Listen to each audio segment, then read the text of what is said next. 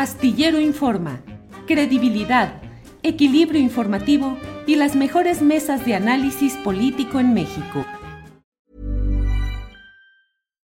Since 2013, Bombas has donated over 100 million socks, underwear, and T-shirts to those facing homelessness.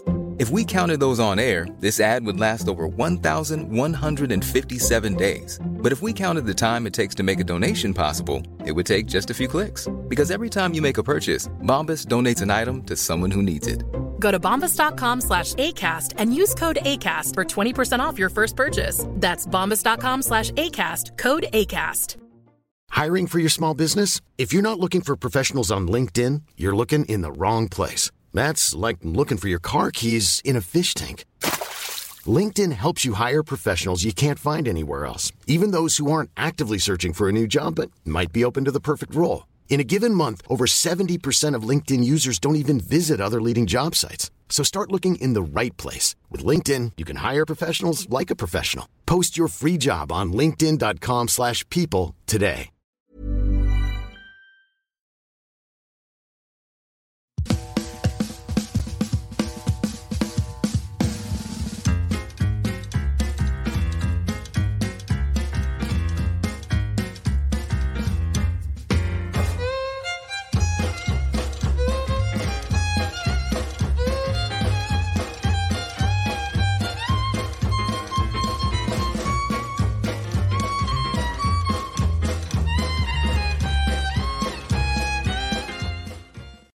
La una de la tarde en punto, y ya estamos aquí en Astillero Informa. Gracias por acompañarnos en este miércoles 14 de febrero de 2024, Día del Amor y la Amistad, según la liturgia en curso, según lo que se suele festejar en estos días. Gracias a todos quienes nos acompañan en esta ocasión. Gracias por la amistad de muchos, gracias por el amor de quienes así lo manifiestan. Gracias a todos ustedes, y seguimos aquí en este programa que, como siempre, va a tener información, análisis, debate. 14 de febrero, y damos la bienvenida a mi compañera Alex Fernanda, que nos tiene información del día. Alex Fernanda, buen día. Hola Julio, ¿cómo estás? Feliz miércoles 14 de febrero. 14 de febrero, Alex, todo anda movidito con eso del amor y la amistad, fiestas, reuniones, regalos, de todo por aquí, Alex.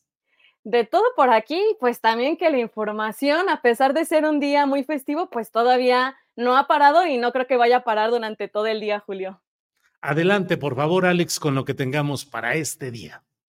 Pues mira, vamos a empezar con que el día de hoy el presidente Andrés Manuel López Obrador mostró las cartas que enviaba Héctor Aguilar Camín al entonces presidente Carlos Salinas de Gortari.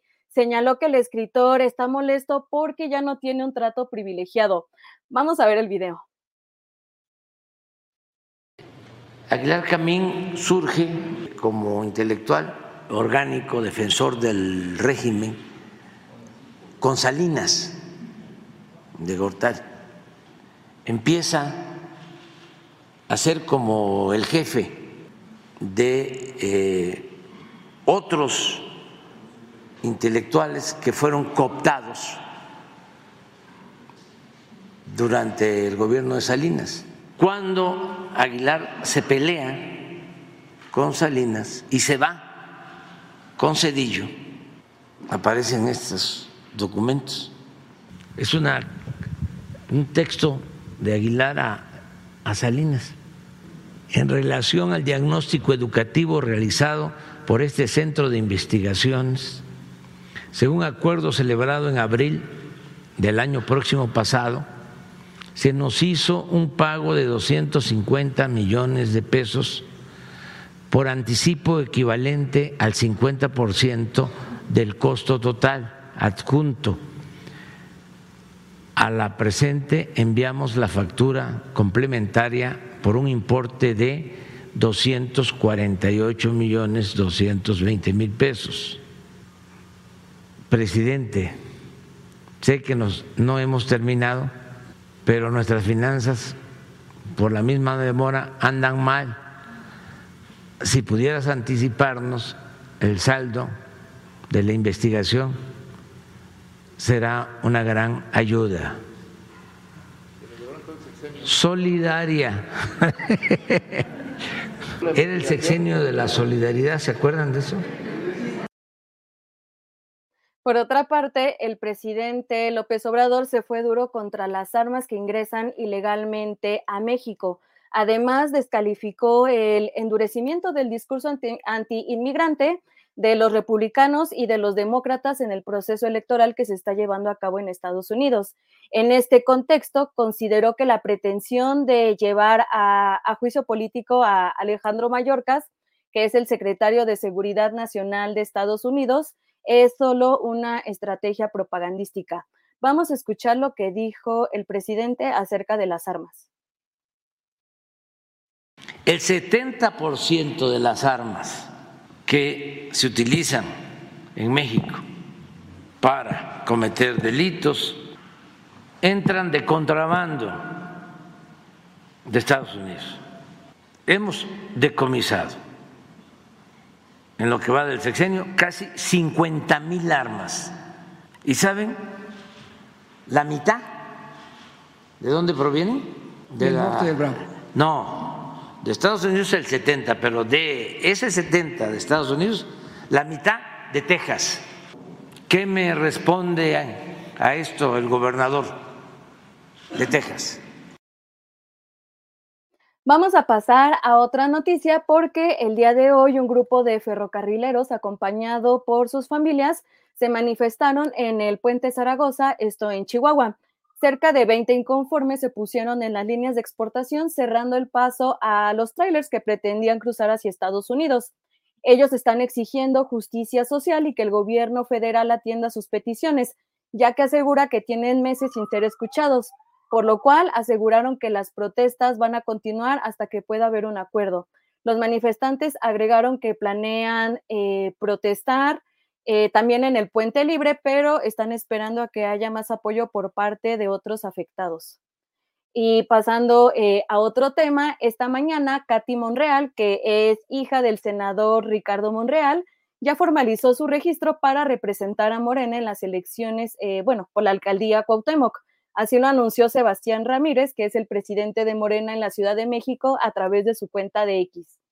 Y la mañana de este miércoles se registraron microsismos en la Ciudad de México. El primero fue a las 6:42 a.m. con una magnitud de 2.8 al norte de la Magdalena Contreras.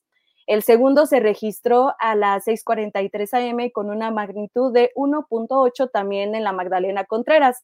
La Secretaría de Gestión Integral de Riesgos informó que no tienen reportes de afectaciones por estos dos sucesos. Posteriormente, el Sismológico Nacional informó que a las 9:15 a.m. se presentó otro microsismo de magnitud 1.6, pero esta vez fue al noroeste de Naucalpan de Juárez. Y ya para despedirme, pues, como lo decíamos al inicio, el día de hoy es el Día del Amor y de la Amistad. Y hace rato el jefe de gobierno, Martí Batres, puso una publicación, esta que estamos viendo, en la que menciona que el Zócalo capitalino pues es escenario de celebración para parejas y amigos. Ya cuéntenos en los comentarios si ya fueron al Zócalo a tomarse fotos en los comentarios, en los corazones. Julio, regresamos contigo. Alex, muchas gracias. Buen cierre con este tema del amor y la amistad. Por ahí tenías unas fotografías también de algunos amores políticos. Tal vez no los tengamos ahorita cargados, pero los ponemos un poquito más adelante. Y Alex, seguimos atentos a lo que vaya sucediendo y vamos a avanzar en nuestro programa. Así es, Julio. Ya al ratito ya ahí van a tener las fotos disponibles porque también los políticos andan celebrando y pues están derrochando amor en las redes sociales. Todo lo que hay ahí, miel, derramando miel. Ya estaremos. Gracias, Alex. Gracias, Julio. Bien, vamos a seguir adelante con nuestra programación. Hoy tendremos, hoy miércoles vamos a platicar con Carolina Rocha. Ya ve que usualmente lo hacemos los martes, pero en esta ocasión, por razones periodísticas que luego no se puede exactamente el martes, hemos quedado con Carolina Rocha de que si es posible los martes, bien, pero si no, otro día de la semana. Hoy platicaremos pues con ella y tendremos nuestra mesa de periodismo, la mesa del miércoles con Arturo Cano, Daniela Barragán y hoy estará con nosotros Miguel Bonazo. Así es que tenemos todo adelante en este tema. Marco Antonio Cruz dice: yo quiero sacarme una foto en los comentarios. Ándale, pues mande sus fotografías, Marco Antonio Cruz. Y como ello, muchos otros comentarios que vemos por aquí. Aguilar Camín cree que es muy buen analista, dice Sandra Méndez. Bueno, déjeme, antes de que entremos en la plática con Carolina Rocha, hacer algún comentario acerca de lo que hoy ha tocado o ha reiterado el presidente de la República respecto a Aguilar Camín y a los intelectuales que acompañaron a lo que yo quiero hoy hablar sobre el factor Carlos Salinas de Gortari.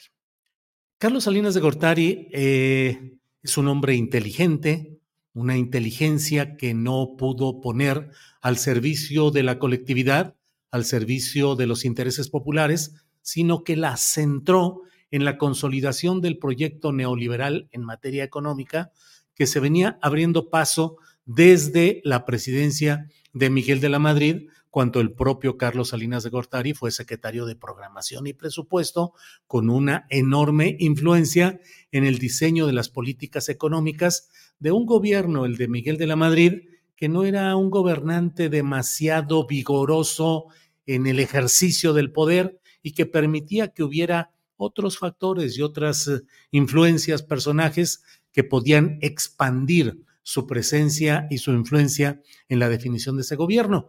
De manera marcada se notó desde entonces el crecimiento de la capacidad rectora en esas políticas del propio Carlos Salinas de Gortari.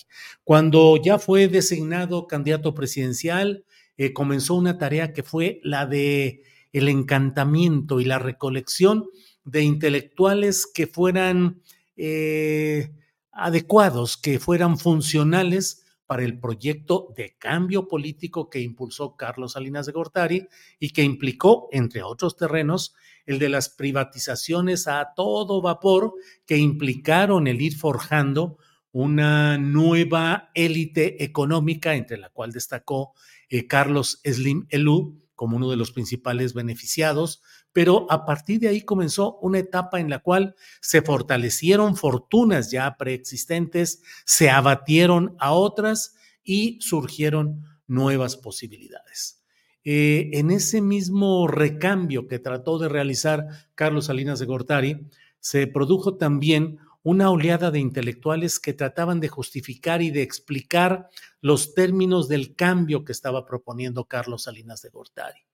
Fundamentalmente hubo dos corrientes intelectuales que mantuvieron presencia.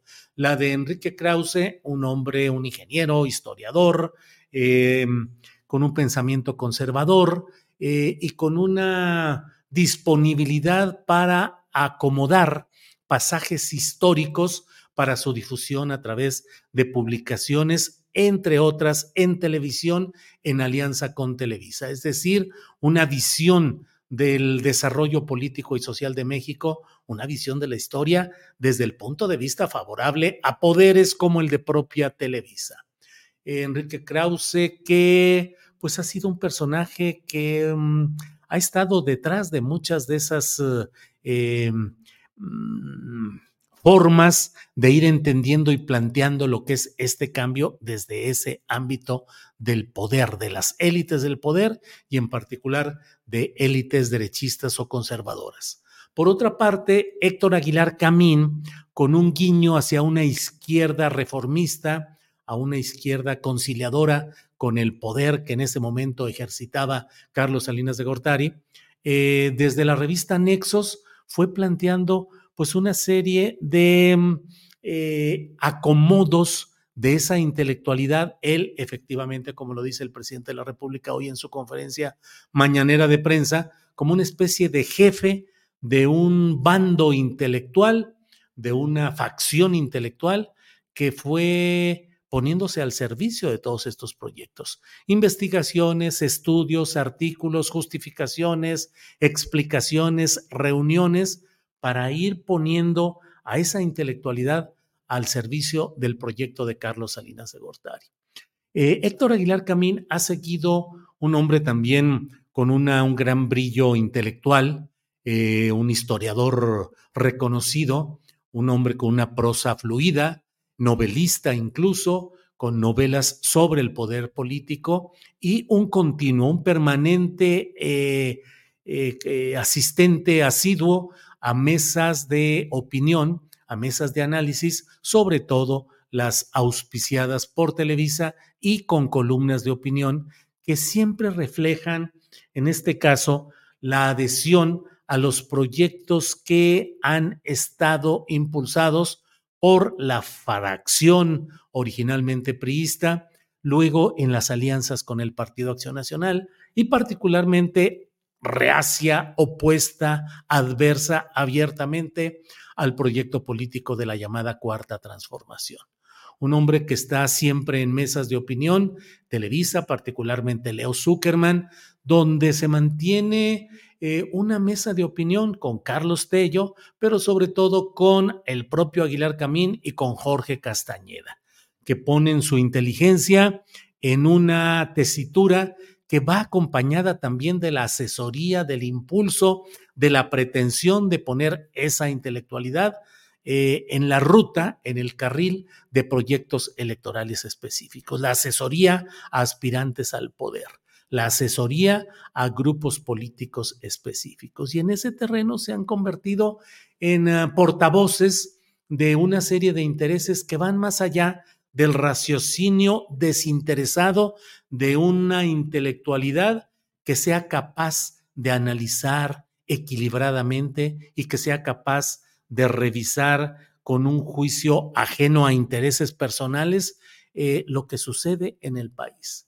Uno de los, creo yo, de los puntos más dolorosos de la evolución de los grupos intelectuales en nuestro país es el hecho de que su brillo, su capacidad, su profundidad, sus capacidades las han ido poniendo al servicio de proyectos políticos específicos, lo cual hace que la acidez de sus comentarios, el filo de sus palabras, se vea siempre condicionado y valorado a partir de los proyectos, de los intereses, de los grupos en los cuales están insertos e inscritos. Del otro lado también, debo decir que resulta doloroso que muchas de las mentes brillantes de la izquierda o de los movimientos de izquierda en general puedan estar hoy mellando el filo de su crítica porque no quieren poner su crítica, dicen, para que pueda ser utilizada por los adversarios, no darle armas al enemigo, sin darse cuenta también desde esa propia izquierda que no puede cerrarse los ojos ante una realidad y que el mejor servicio que una mente intelectual puede hacer, que un ejercicio intelectual pueda hacer en un análisis político, económico, social, es el de la honestidad y el de la crítica que pueda ayudar a que determinados proyectos no se desbarranquen, no se desvirtúen, sino que tengan un camino más adecuado.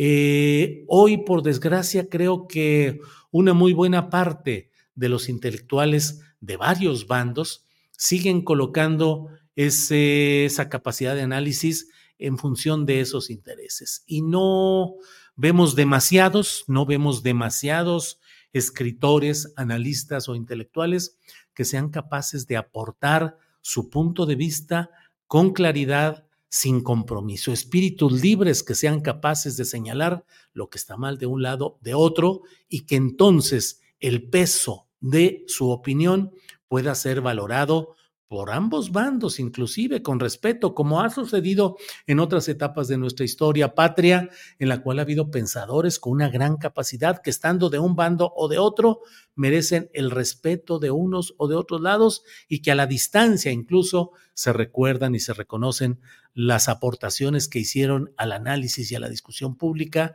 a partir de lo que pudieron hacer de esa manera. Entonces, pues en este terreno es en el cual creo que hay que analizar lo que ha sido el peso del factor Salinas de Gortari en este terreno, el intelectual, y también vale la pena hoy revisar lo que está sucediendo en el escenario general de la lucha política y electoral rumbo a la sucesión presidencial. Carlos Salinas de Gortari no tiene ya el peso que pudo tener en su momento como jefe político desde la presidencia de la República del PRI, con la intención de crear el Partido Solidaridad, con una buena influencia en las élites empresariales a las que favoreció y con el apoyo de segmentos intelectuales como el de Héctor Aguilar Camín. Carlos Salinas de Gortari ya no representa un riesgo en cuanto a la capacidad de influir a una lucha social en cuanto a movilización, base activa. Pero Carlos Salinas de Gortari sigue siendo un referente de estos grupos de élite que están desesperados porque no quieren aceptar que haya un segundo periodo de la llamada Cuarta Transformación, y en ese sendero de resistencia van impulsando que haya el amasijo, la coalición de factores empresariales, de factores mediáticos particularmente, que lo que buscan es entrampar la siguiente elección, tratar de desacreditar, de deslegitimar.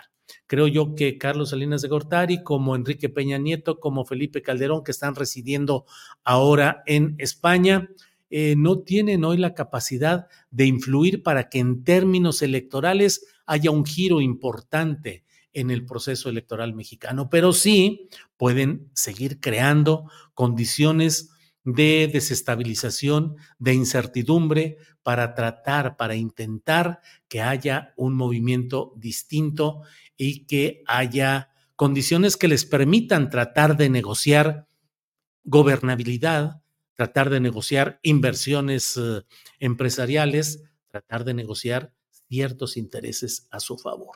Creo que ese es el mayor riesgo de un personaje como Carlos Salinas de Gortari, que ha desaparecido de la crítica pública, que ya no aparece tanto en las conferencias mañaneras de prensa como en la etapa discursiva de López Obrador como aspirante presidencial en otras ocasiones, cuando llegó a hablarse de Carlos Salinas como el villano innombrable. El innombrable era el villano favorito de la narrativa que hacía el candidato o dirigente López Obrador en sus campañas y en sus discursos. Pero hoy esa presencia, como la de Enrique Peña Nieto, son presencias de un prismo marginado, un prismo con poca fuerza en cuanto a lo social, con poca viabilidad electoral, pero que aún puede generar condiciones de incertidumbre, de desasosiego, de incentivación de los momentos críticos, y veamos que particularmente hoy hay una fuerte referencialidad de los opositores en cuanto a la violencia política y en cuanto al crimen organizado. Terrenos estos en los cuales tienen una amplia presencia también los factores de poder del pasado, el calderonismo, el garcialunismo y desde luego los grupos de poder del PRI histórico, que siempre han tenido relación y presencia en todos estos terrenos. Bueno, pues esto es parte de lo que he querido hablarle acerca del factor Carlos Salinas de Gortari. Por otra parte, déjeme decirle que, tal como lo dijo también hoy el presidente de la República, el factor del agua está convirtiéndose en un tema más que suele decirse que algo está politizándose. Yo suelo decir, no, politizado es todo aquello que pertenece a la política, y bueno, la distribución y el manejo de los asuntos del agua es un tema esencialmente político, está politizado de manera natural. Lo que no debe ser es que sea partidizado para ser utilizado como instrumento electoral, que no sea partidizado. Pero el tema de la carencia de agua, de las restricciones en la distribución del agua en la capital del país, en la zona metropolitana y en otras entidades, sigue generando mucho problema, y ello está entrando a ese terreno de la discusión pública y del análisis por los diferentes factores que piensan, que consideran que pueden gobernar a nuestro país, a los estados o a los municipios. Hay que estar atentos a lo que se puede realizar en este terreno. Hay una enorme cantidad de concesiones para explotación de pozos acuíferos, para tener sobre todo el servicio muy privilegiado, a muy bajo costo, casi sin ninguna inspección y ninguna injerencia del poder público federal al servicio de plantas de leche, no se diga Lala, que es una verdadera explotadora de los acuíferos de la laguna, pero plantas productoras de cervezas, de jugos, de aguas, de procesamiento de alimentos, de una serie de industrias, los campos de golf, los lugares de recreo que consumen enormes cantidades de agua en comparación con lo que consume la población en general.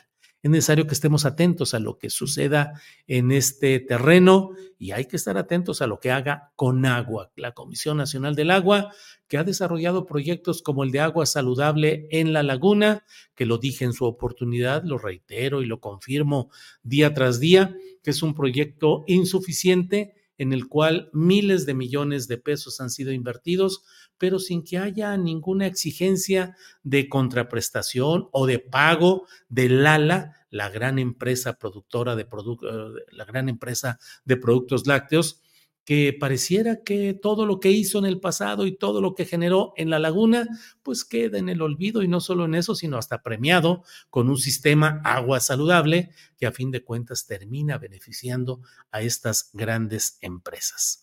Bueno, pues vamos a seguir adelante y déjeme presentar una cortinilla musical para luego avanzar en la entrevista con Carolina Rocha. Gracias.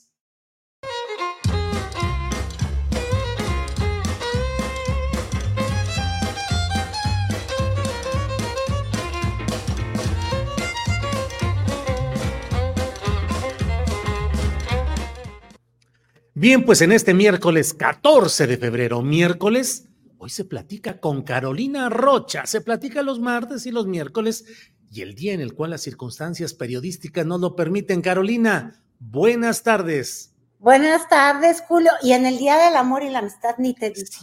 Sí, tenemos que darnos cariño, ya que otra cosa como en Morena se intenta. Oye, pero ¿cómo va la política mexicana? Amores, desamores, celos, reconciliaciones, trampas, engaños, infidelidades. ¿Cómo describirías amorosamente a la política mexicana?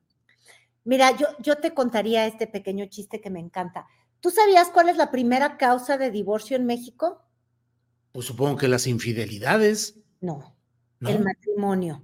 Entonces, si lo aplicamos así, la primera causa de divorcio en los partidos es el cargo, es el hueso. A ellos les dura la adhesión, mientras hay un huesote de por medio. Con todo y albur, porque honestamente en este vocabulario tan vulgar que estoy queriendo implicar de asuntos de que nos dejan ir su desgracia todo el tiempo, es porque en realidad sí, oye, no hay sociedad más pasada por encima que la nuestra, Julio. Estos por el cargo nos planchan todos los días. Entonces sí, el hueso es el amor y es la unión, y el deshueso es el despescuezo. Se van, se largan.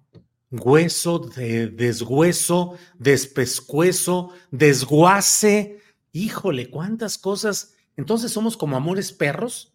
Somos peor que amores perros. Ahora, fíjate tú, cuando a la cosa se pone ya muy perra, tú no te preocupes, porque existe un partido que acepta desechos. ¿Cómo venía la campaña esta muy bonita para un mejor medio ambiente? Deposite la basura en su lugar. Ajá. Y ese lugar, al parecer, es el Partido Verde Ecologista, Julio. Uy, claro, tenemos que, de verdad, es el basurero de la historia, diría López Obrador, pero en esta historia en la que Morena luego es cómplice. ¿Y por qué digo esto? Porque el día de ayer, el día de la infidelidad, que aparece en redes sociales, un video que es el de genio. Yo ni sabía que le decían genio. Yo solamente sabía que le decían hijo de la fregada porque estaba prófugo un tiempo y luego lo agarraron. No es cierto, no era el prófugo, era el que lo precedió. Pero oye, y le decían el Luis Miguel Tamaulipeco también. Ay, ¿y eso por qué? ¿Cantaba bonito o cantaba? No, pues según eso, porque era también así muy, muy galán o no sé, algo así le decían Luis Miguel Tamaulipeco. Ay, Dios mío, pues sí, el Luis Miguel Tamaulipeco, que se hace llamar genio, unos genios, con su nuevo video, que ahorita vamos a meter ya un poquito nada más como telón de fondo para nuestra plática, Julio. El día de ayer se filtran, no desde la cuenta oficial del Partido Verde, sino se hace llegar, aunque trae los logos del verde, a varias personas que están en los medios del estado de Tamaulipas, que su exgobernador, que fue metido en prisión en el 2017 y apenas liberado en agosto pasado, pero que aún encara una orden de extradición o una solicitud de extradición, para ser precisa, bueno, que va a ser candidato al Senado por el Partido Verde, Eugenio López Hernández, cuya imagen todavía estamos aquí viendo, míralo. Hernández Flores. ¿Y yo qué te dije? Ay, López Hernández. Ay, pues no importa, es que... Sí, no importa. Tú eres, no sé, Castillero López Hernández, yo ya me hice bolas, no sé. La mitad del país se apellida Hernández o López, así es que no hay problema, claro. Ay, Dios mío, pero bueno. El asunto es que ahora este hombre ya va a ser recogido por el depósito de los desechos, el Partido Verde, y lo digo sin temor a equivocarme, porque sería el segundo caso que tenemos de personas que sabemos que salen de acusaciones muy fuertes por tener conexiones con el crimen organizado y que recoge el Verde. El primer caso fue el del actual gobernador de San Luis Potosí, Gallardo. Ricardo Gallardo Cardona. Exactamente, que además de él tuvimos imágenes como lo tenía Lassiedo, ¿te acuerdas? En toda esta acusación por lavado de dinero, y ahora se suma López Hernández Flores. Hernández Flores. Bueno, el corrupto, el Luis Miguel, el que tiene la orden de extradición. Y ya nada más falta, así como estuvo toda la cotorriza el fin de semana de que en la foto de la tal Xóchitl con el tal Calderón, solo faltaba ahí asomándose el Genaro García Luna. Bueno, ahora solo falta que el Partido Verde también quiera agarrar a quien le precedió, que era, ¿cómo se llamaba ese gobernador que también estuvo preso y que agarraron allá en Italia? Se me olvida. Gobernador. Yarrington, Tomás Yarrington. Ya nada más falta que le ofrezcan candidatura a Tomás Yarrington y el basurero completo, ahí está. Si tú necesitas quitarte una orden de aprehensión de encima, corre por el Verde. Ahora, ¿cuál es el argumento que dejan saber en el Verde a los medios locales de allá de Tamaulipas y en particular de Ciudad Victoria, que es de donde... es donde nació este exgobernador? Todo la justificación que utilizan es decir que el Partido Verde lo está protegiendo de una persecución de otro presunto culpable, o presunto inocente, pero yo siento que es presunto culpable, que es Cabeza de Vaca, que también le están dando una senaduría en el PAN. Entonces, ¿todo esto a qué me lleva a concluir? Que la política es un desecho, no tienen remedio, es la basura. En todos los partidos es lo mismo, porque será el Partido Verde, pero el Partido Verde es aliado de Morena y aunque en el caso específico de Tamaulipas van a romper esta alianza, el plazo es hoy a las 12 de la noche, Julio, van a tener que rectificar la forma en la que van aliados para que ellos puedan tener sus propios candidatos al Senado, el Partido Verde. Pero todo esto se hace con la complicidad de Morena, así como hubo la complicidad para sumar en Yucatán, por ejemplo, al senador, al que quieren que sea senador, Ramírez, ay, me cae también José Carlos Ramírez. Ramírez Marín. Se me cae en gracia, pero bueno, tampoco de ser una dulce paloma. Oye, Carolina, antes de que pasemos a todo esto, déjame nada más recordar que toda esta historia de las...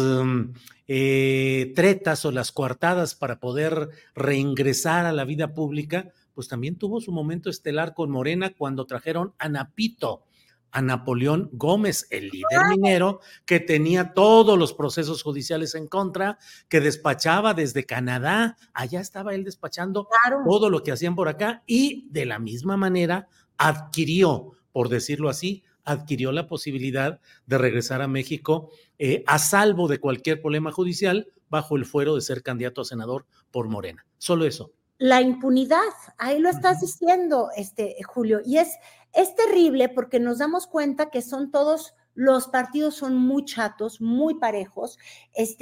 En la filosofía de los partidos políticos parece que el fin sí justifica los medios y el fin es conseguir unos cuantos votos o, que yo creo que puede llegar a ser más caro, el fin puede ser lo que han habido muchas acusaciones, obviamente, no necesariamente probadas, pero pareciera que hay un mercadeo de las candidaturas.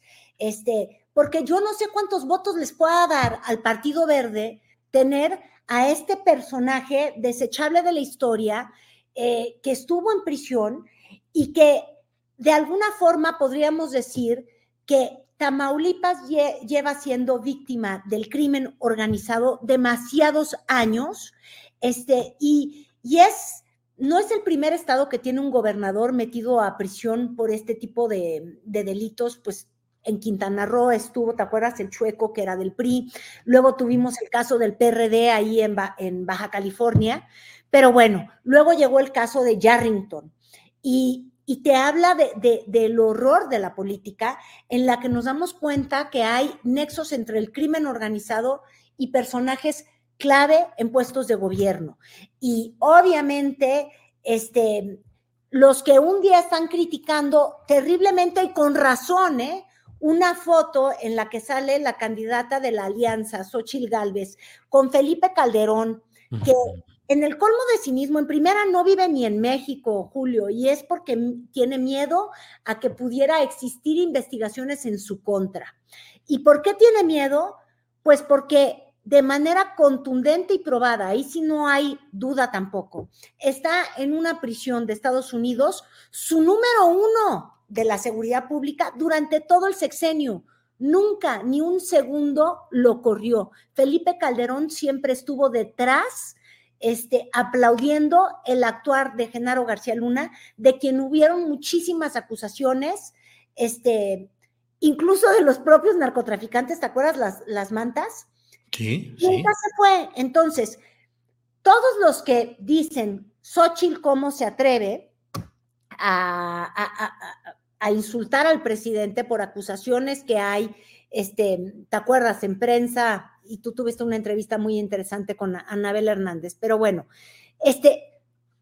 ¿cómo puedes mantener cara y decir que el de enfrente es un corrupto cuando tú vas y estás aliado con un partido que rescata a un gobernador que estuvo acusado de tener ligas con el narcotráfico? Y en un estado que sigue sumergido en la impunidad o gobernado casi que por el narco. O sea, de verdad es que queremos justificar todo el tiempo lo injustificable. Entonces, para mí esta candidatura simplemente revela que en política de verdad la única coincidencia es la búsqueda sin moral del poder y que de ninguno haces uno. Carolina, es que en Tamaulipas, como en varios estados del país, lo que ha habido siempre no son gubernaturas, sino gerencias del negocio dominante, que es el del crimen organizado, y los políticos llegan al poder solamente para sobrellevar las cosas. En Tamaulipas, recordemos, tanto el asesinato de aquel candidato del PRI, Rodolfo Torre, que ya estaba a una semana, 10 días de un triunfo como era el PRI en Tamaulipas, arrollador sin ninguna discusión, ejecutado en rumbo al aeropuerto, y luego pusieron a su hermano como sustituto, que pues no gobernó con un chaleco antibalas, no hacía nada, era un holograma porque él sabía que no podía ni debía hacer nada. Y Tamaulipas sigue igual. Américo Villarreal es solamente un hombre con poca voluntad de cambio, que sobrelleva las cosas, y ahí siguen los mismos poderes, ahí como en otros estados del país, Carolina. Exactamente, es de verdad inmoral y no podíamos dejarlo pasar. Como también son inmorales, te digo, los políticos no tienen remedio y finalmente los solventan y les dan vida los partidos que agarran lo que sea. Por eso te digo que yo tengo la impresión que existe incluso un mercado, mercado de a cuánto la candidatura. Claro. Ahorita en los medios de Yucatán hay muchas acusaciones de ello. Se acaba de salir justamente Rafael... ¿Es No. Rafael, ¿sabe qué? Arrasarrogal o no sé qué. Arrasaba. Arrasaba. Fíjate, en un video muy interesante, porque dice, y no sé si se los compartí a ustedes, que ama con todo su corazón a Andrés Manuel, lo adora, lo quiere, lo odia, porque guacho, dice él... Rafael Alejandro Echazarreta, Carolina, Echazarreta. Adelante. Echazarreta la berrincheta. Así es, así es. Ni me pagan... ni tengo un guión. Como decía Max Weber, yo soy un hombre que vive para la política. Tú eres un hombre que vive de la política. Esa es la gran diferencia entre nosotros. Yo soy un demócrata. Tú eres un inquisidor. Por tanto, yo hoy de frente te digo que yo voy a encabezar el movimiento Voto Antihuacho, porque no me voy a quedar a ver cómo dilapidas todo lo que nuestra sociedad yucateca ha construido. Si dentro del partido, con artimañas y malos manejos en Yucatán, has hecho una serie de situaciones que lo único que hicieron fue dinamitar y dilapidar el trabajo de las y los morenistas, ¿qué harías si llegas al gobierno del estado? No nos merecemos eso. Echazarreta, ¿cómo lo ves, Carolina, echándole bronca al candidato a gobernador de Morena? Y también de paso comenta a Guacho Díaz Mena, así es. Y a Rommel Pacheco, que también voy a decir, finalmente es todos los fundadores, si es que existe Morena, y la verdad es que está creciendo mucho, eso sí es real, allá en Yucatán, pero bueno, desplazaron a quienes habían sido esta minoría de la izquierda en un estado que es completamente panista y que crearon el movimiento de Andrés Manuel durante todos estos años difíciles, y ahora que tienen todas las de ganar, pues le regalaron las candidaturas vía el Partido Verde, vía también Morena, a todos estos advenedizos, por llamarles de alguna manera, que no son otra cosa que los viejos lobos que han vivido de la política y que, como te cuento, Julio,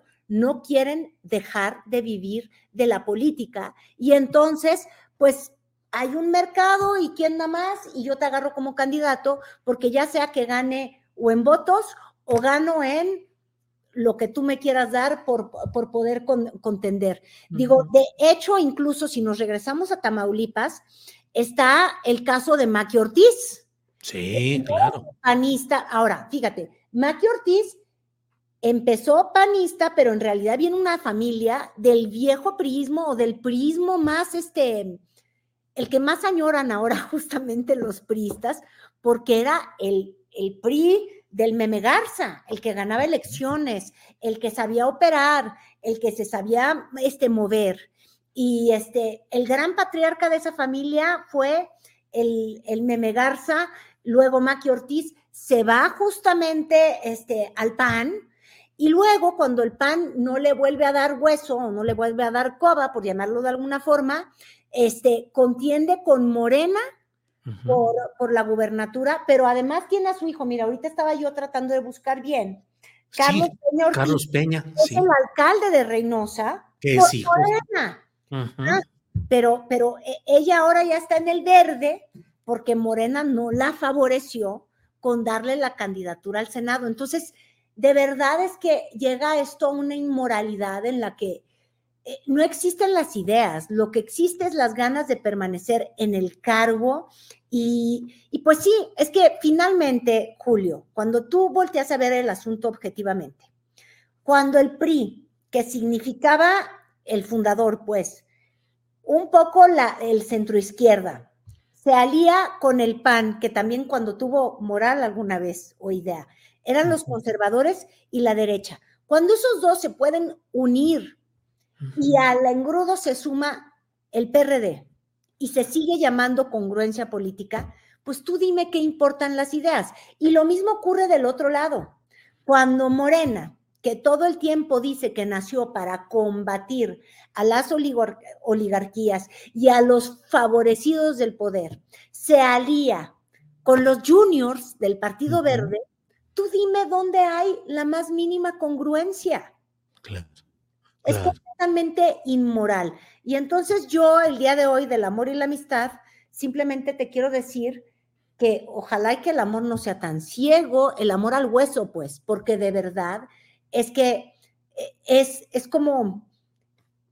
son días tristes para México en el sentido de que no existen valores por encima de la ambición. Eso es lo que nos ha mostrado la política estos últimos días, pues. O en esta Carolina, semana. Pero a mí se me hace que eres un poco injusta en este día del amor y la amistad. Estás señalando aspectos negativos que sí los hay, pero no celebras, por ejemplo, la gira de Xóchitl Gálvez, que está llena de momentos luminosos, de su gira por Europa, de los momentos de conocer la puerta de Alcalá, mírala, y dice, aquí estuve. Algo incluso le dicen que las fotografías, y dice, en aquellos tiempos, en 1987, cuando ella visitó, dice, no se tomaban fotos. En fin, hay muchos momentos ahí. ¿Qué rescatas de todo ello? Y bueno, la fotografía de Felipe Calderón y de Xóchitl Gálvez a la puerta de unos servicios sanitarios con el letrero, la chingona y el chingón. Dijo, ¿qué más cosas bellas en estos días, Carolina? Par de, ¿cómo dijiste que son? Por no decir lo que uno llega a pensar. Es que de verdad, es que es el cinismo.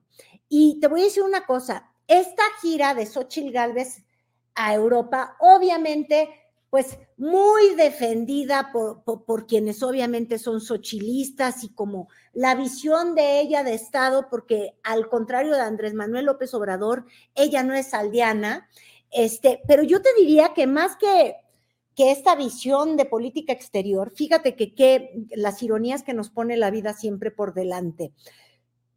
Doña Xóchitl, que se hace llamar chingona, replica un poco el modelo de Enrique Peña Nieto. Y no me sorprende si ahí anda ahí Delfonso Guajardo, ¿verdad? También, porque claro. Todo el peñismo. ¿Y a qué me refiero que repite el modelo? Si algo caracterizó a Enrique Peña Nieto es que lo que a él le gustaba de ser mandatario, en el fondo, era pasearse por el mundo. Creo que tuvo como 80 giras, en ese avionzazo. Siempre iban los hijos, la nuera, el hijo del cuñado, el perico. Siempre, incluso hay anécdotas que te cuenta la prensa que seguía a Peña Nieto, en las que, por ejemplo, no se podían largar de Londres porque... tenían que esperar a que llegaran las últimas compras de la gaviota y de los hijos y demás para retacar el avión. Entonces, mírala, ahí estaba Diana, írala, es sí. La hija. Este viaje, aparte de que en el fondo no entendemos bien si viajó Xóchitl nada más a sacarse la foto, porque los eventos, pues ninguno fue de una gran relevancia, incluso presumieron que iba a ver a Mario Vargas Llosa, y yo ya no vi si eso... Sí. No, dijeron que iría el hijo de Vargas Llosa, que tampoco fue, y fue otro funcionario de la Fundación para la Libertad que preside Vargas Llosa. No estuvo ni Mario Vargas Llosa ni su hijo. Exacto, entonces fue toda una improvisación, porque luego, ahorita hablamos del Vaticano, donde también estuvo a las puertas de San Pedro, que tampoco han podido haber fotos porque el Vaticano jamás lo ha registrado como una audiencia pública. En todo caso, si logró Xóchitl ver a Papa Fran, es por una gestión para verlo de manera privada con su familia, con su esposo, con su hija, con su hijo, y no sé si la nuera también, porque ya no me alcanzó a ver suficientes fotos. Pero, ¿cuál es el símil que te estoy haciendo con Peña Nieto? Pues que parece que estamos pagando el turismo de los hijos. Oye, tan buenos empresarios, tan fregones, y esas empresas, ay, se manejan solas, Julio, porque fíjate, ya no necesitan de administradores. Yo hasta donde entendía, salían adelante porque su hija trabajaba, porque su esposo trabajaba. Ay, ninguno. Están entregados en el viaje a España, estuvieron en Nueva York, estuvieron en Washington, ay no, y no le cobran a la campaña, dicen, tampoco si me llevas ahí, ahora sí que como mantenijo. ¡Mantenijo! Los mantenijos, ahí van, con su pequeña corte. Eso es lo que a mí me recuerda un poquito esta gira, y yo sé que me van a linchar y que van a decir que critico mucho a doña Xóchitl Gálvez. Es que si no cuidan esos detalles, si no están viendo que no ven, entonces ya que no sigan dando pasos, Julio, porque ahí hay un dicho muy sabio que dice, ojos que no ven, zapato lleno de... Ellos van pisando las minas del baño, el baño donde se sacaron la foto, y luego irte a sacar fotos en los servicios, de verdad, es que entonces yo decía, pues sí, fecal. Uh-huh, claro, bueno, y ahora es fegal, Felipe y Gálvez. Pues sí, óyeme, pues es que de verdad es no cuidar ciertas cosas que son obvias, y yo sí creo que tenemos que estar muy atentos al tema de los hijos de Xóchitl Gálvez, porque... que yo recuerde cuando estaba en campaña, pero te estoy diciendo en campaña, Peña Nieto no andaba llevando y paseando a sus hijos así como que te voy a llevar a Chicago y te voy a llevar a estos lugares. Es que parecen viajes con cargo al erario, porque si es el dinero del frente, les quiero recordar a esos partidos que quien los mantiene somos nosotros. Claro. Pagamos muchos impuestos, de verdad. Claro. Mira, oye, en el YouTube lo sabes, lo que te retienen. Entonces, claro. Sí hay ahí un acto de descuido, de indolencia y para mi gusto de inmoralidad.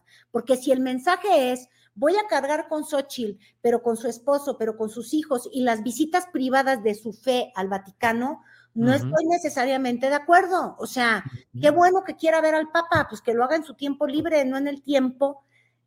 La intercampaña en teoría era tiempo libre, pero uh-huh. no fue tiempo libre porque nos ha costado, porque resulta que la estructura de los partidos han perseguido a Xóchitl a hacer exactamente no sé bien qué a España, a no pedir perdón, ese fue el primer mensaje, y el segundo mensaje a sacarse una foto con Calderón. Oye, bueno, pero hay otro tema antes de que se nos acabe el tiempo relacionado con Claudia Sheinbaum, que se tomó incluso fotografías boxísticas. ¿Cómo ves el tema?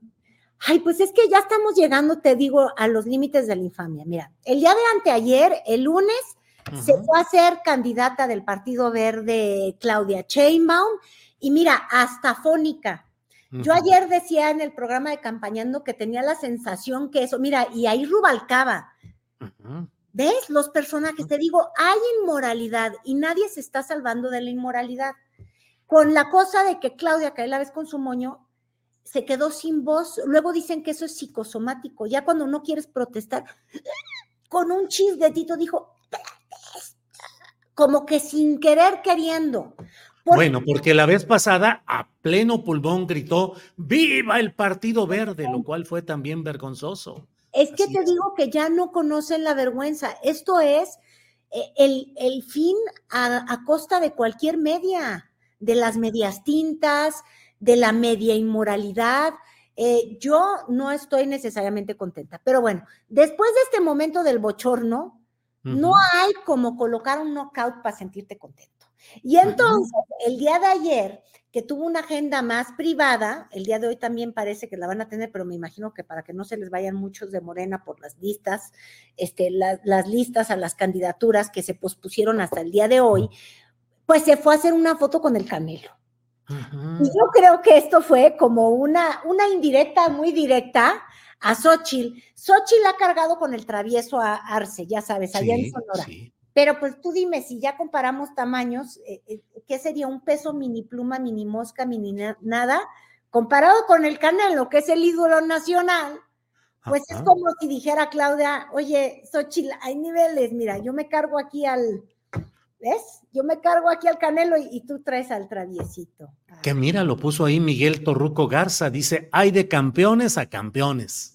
¿A qué hora lo puso? Me lo pasó a Alex el día de hoy, que es un encanto. 9:15, 9:45 de la mañana. Entonces yo quiero firmar en un papel que nos vio Miguel Torruco a los de Campañando, porque fue lo que yo dije. Esto parecía más bien una indirectita, muy directa, Xóchitl, de tu medio peso.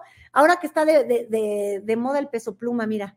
Uh-huh, uh-huh. De tu peso mini pluma a mi peso completo.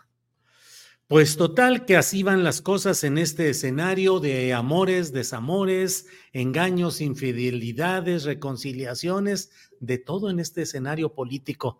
¿Qué nos queda? ¿Qué nos queda? Ay, pues nos queda el amor. Ay, no te mandé el video. El día de hoy mira, ayer se durmió muy enojado Samuel García. Le dijo ratota, de hecho, a Cienfuegos. Y entonces, como Cienfuegos ya me está acusando ante el INE, ya no le puedo decir su nombre, vamos a llamarle ratota, y todavía lanzó una encuesta en su Instagram diciendo, a ver, Xóchitl, ¿quién está a favor de que Xóchitl tenga la ratota aquí representándola en Nuevo León? Y la manga del muerto. Pero hoy se despertó muy temprano, parece que viaja aquí a la Ciudad de México, y nos compartía unos videos. Ay, no te lo mandé, Julio. Pero... No, sí tenemos uno de Samuel García. Ah, ahí... Con la cursilería o con la ratota, porque ya en la mañana ya amaba a Mariani, la despertó con regalos, con anillos. Ay. Ay, la vida tenemos de ricos, la vida de ricos en el movimiento Caguama. A ver. Ah, mira, esta es la ratota. Estoy pensando si digo o no digo. Bueno, hablaré en claves, ¿ok? Claves. Ahora le vamos a decir la ratota. Ya saben a quién me refiero, ¿verdad? La ratota. Exacto, esa. Ahora le vamos a decir la ratota. Ayer fue al INE, que soy su cliente, a pedir que lo deje de calumniar. Que ya no puedo usar mis redes y mi... rueda de prensa para hablar de la ratota. Entonces, pues quiero preguntarle al PAN de Nuevo León, a esa vieja cúpula de Nuevo León, a Fernando Canales, al Cana, a todos los panistas de cepa, ¿qué opinan de que Xóchitl haya puesto a la ratota como su coordinador de campaña en Nuevo León? Por favor, contesten. No, hombre, pues pura política en clave aquí, Carolina. Sí, porque no les gusta la censura, pero nada más como nota al margen para despedirme. La ratota, dice. La ratota. Lo malo es que muchos políticos hablan así, casi como si tuvieran un espejo enfrente también, Carolina. Nada más se hablan a sí mismo. Y el espejo, qué bueno que lo mientas, porque el Samuel y todo el movimiento Caguama, ves que también ya andan defendiendo los derechos de la borrachera que sacamos. Sí, claro. Contigo completo antes de que todos los medios se lo robaran, mi querido Julio. Fuimos los primeritos, campañando y luego tú completo. Sí.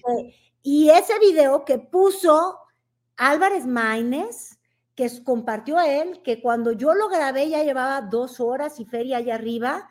Ahora están exigiendo derechos, no quieren que circulen en el Instagram porque pretenden engañarnos de su borrachazo en el palco. Por cierto, el día de hoy va Álvarez Maínez, ya amaneció muy temprano haciendo un chascarrillo de que él va a ir hoy a ver el fútbol.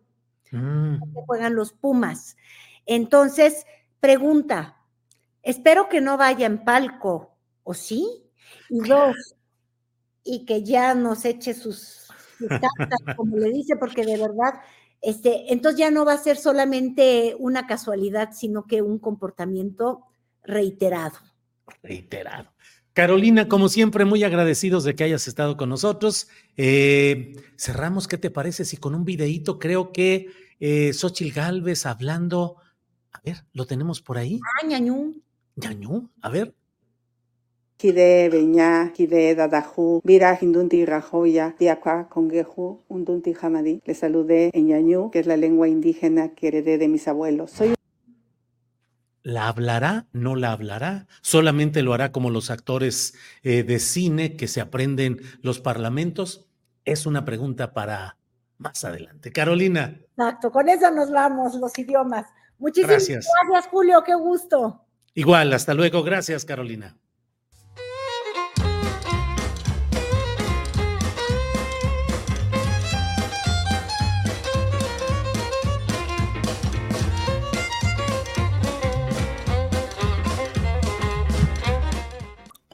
Bueno, ya estamos de regreso luego de esta entrevista con Carolina Rocha.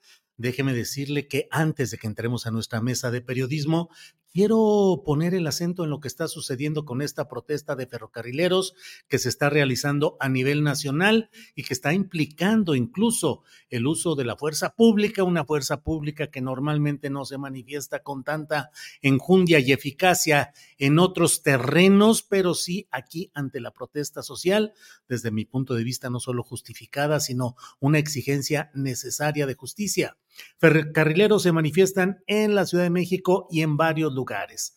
Particularmente me ha llamado la atención, aquí vemos lo que está publicado en esta nota de OEM Informex, que nos hacen favor de permitirnos utilizar tanto su texto como sus fotografías, y nos señalan que los integrantes del Frente Ferrocarrilero de Reconstrucción Sindical exigen que se cumpla con el proyecto de justicia social. Hay manifestaciones y protestas en varios lugares del país, en la Ciudad de México, en la frontera, y particularmente me llama la atención, no hemos podido, ahí están los elementos de las Fuerzas Armadas, de la Marina, en el Corredor Interoceánico, particularmente han montado una barrera militar para evitar que se den las protestas en esta zona de Matías Romero, Oaxaca. Es uno de los varios puntos en los cuales se están dando estas protestas y no puedo dejar de recordar que Matías Romero, allí en el Istmo de Tehuantepec, es un lugar donde crecieron las protestas. Aquí tenemos esta nota del Piñero que nos dice: desalojan a ferrocarrileros jubilados que bloqueaban vías del corredor interoceánico en Matías Romero, 2 detenidos. La Secretaría de Marina y la Policía Estatal desalojaron a ferrocarrileros jubilados que protestaban en las vías del tren del corredor interoceánico en el municipio de Matías Romero, región del Istmo. 2 líderes fueron detenidos.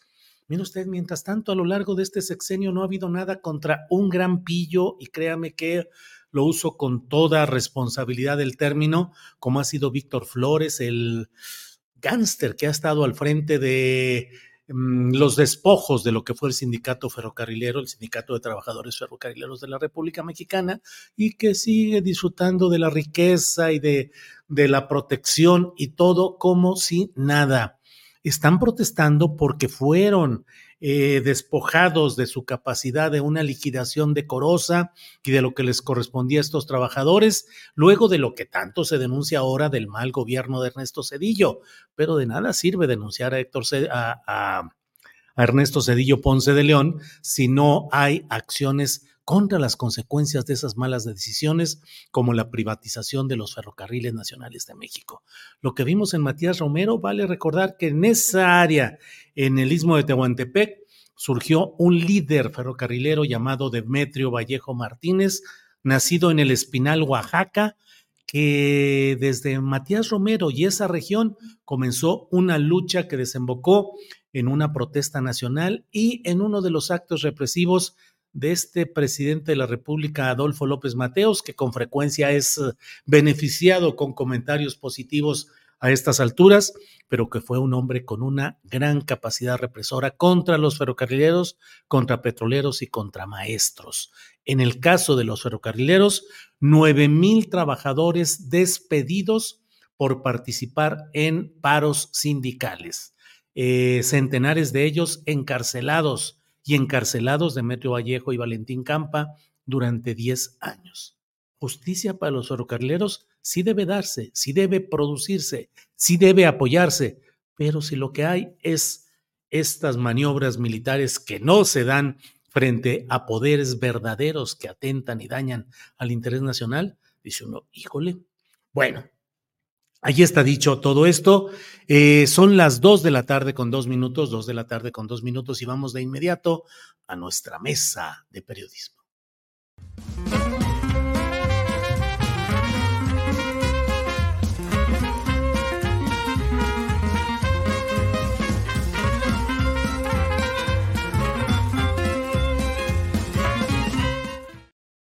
Ya estamos aquí, saludo con mucho gusto a Federico Bonazo. Federico, buenas tardes. Buenas tardes, Arturo, Daniela, Julio y a la audiencia.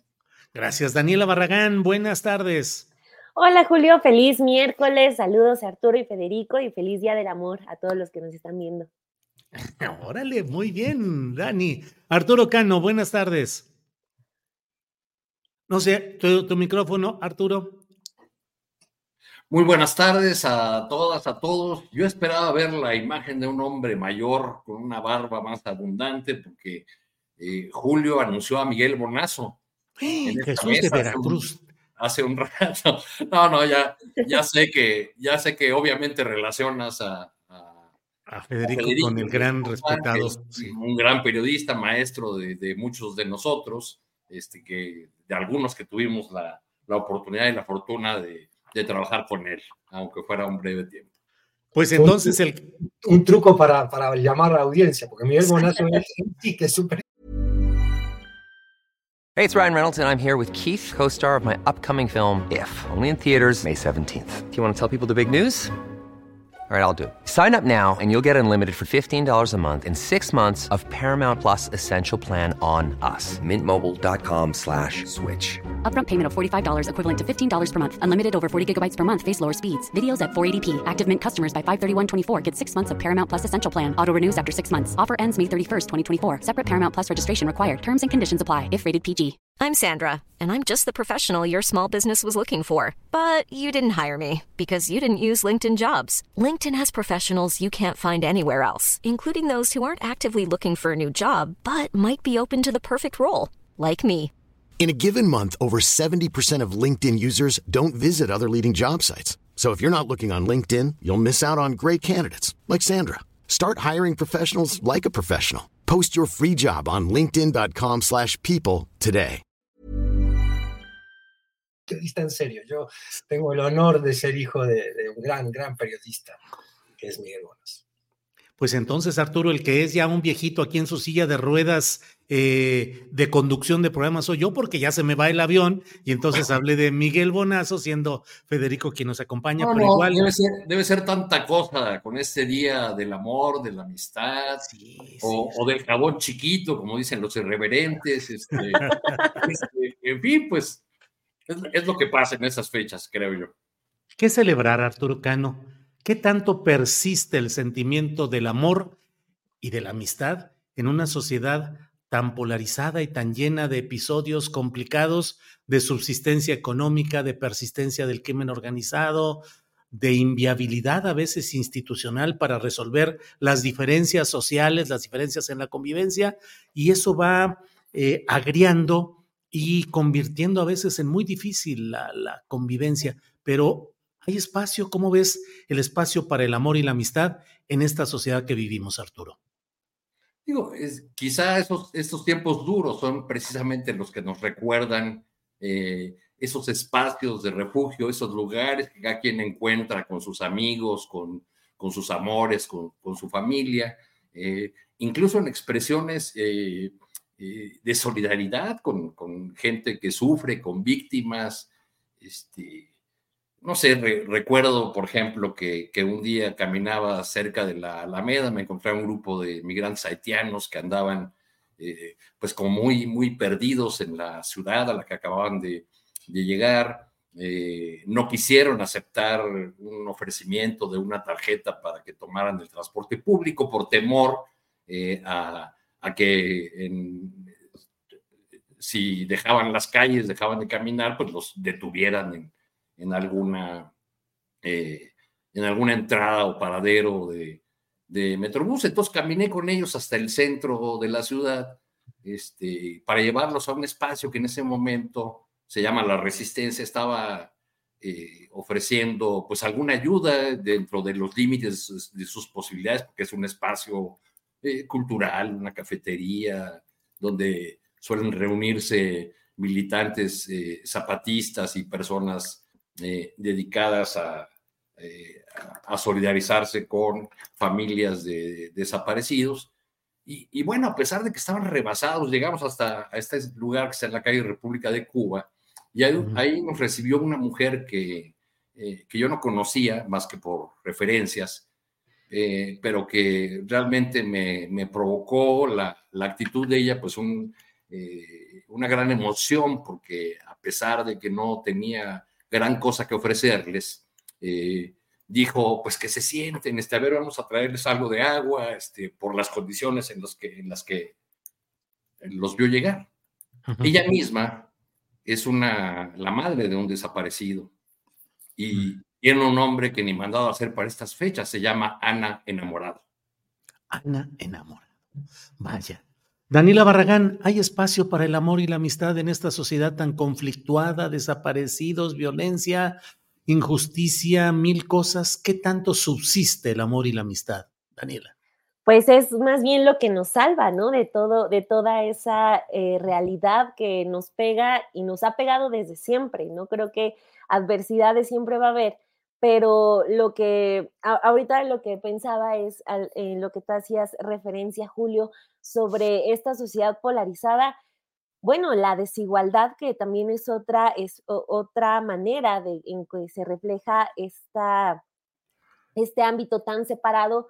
No es de ahorita, sino que es desde siempre en esta sociedad tan desigual como la que hemos vivido, y afortunadamente el amor, la alegría siempre se imponen.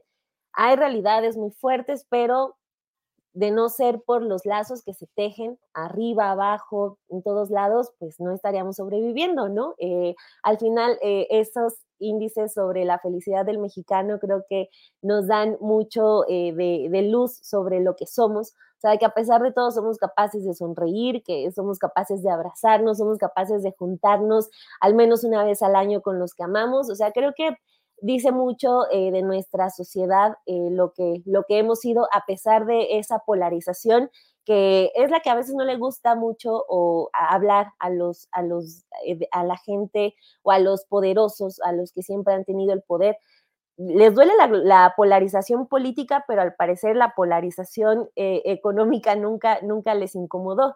Entonces creo que pues estamos acostumbrados a muchas adversidades, y ahí el amor por completo salva, siempre ha estado y siempre estará, sin duda. Gracias, Daniela. Federico, el amor siempre salva.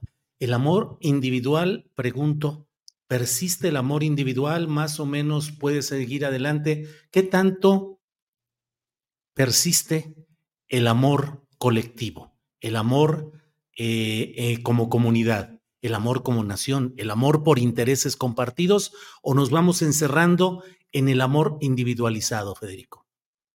Buena pregunta, Julio. Coincido con Daniela de que el amor nos salva, y con la anécdota que comentaba Arturo también, ejemplos de un elemento clave para el amor, que es la empatía.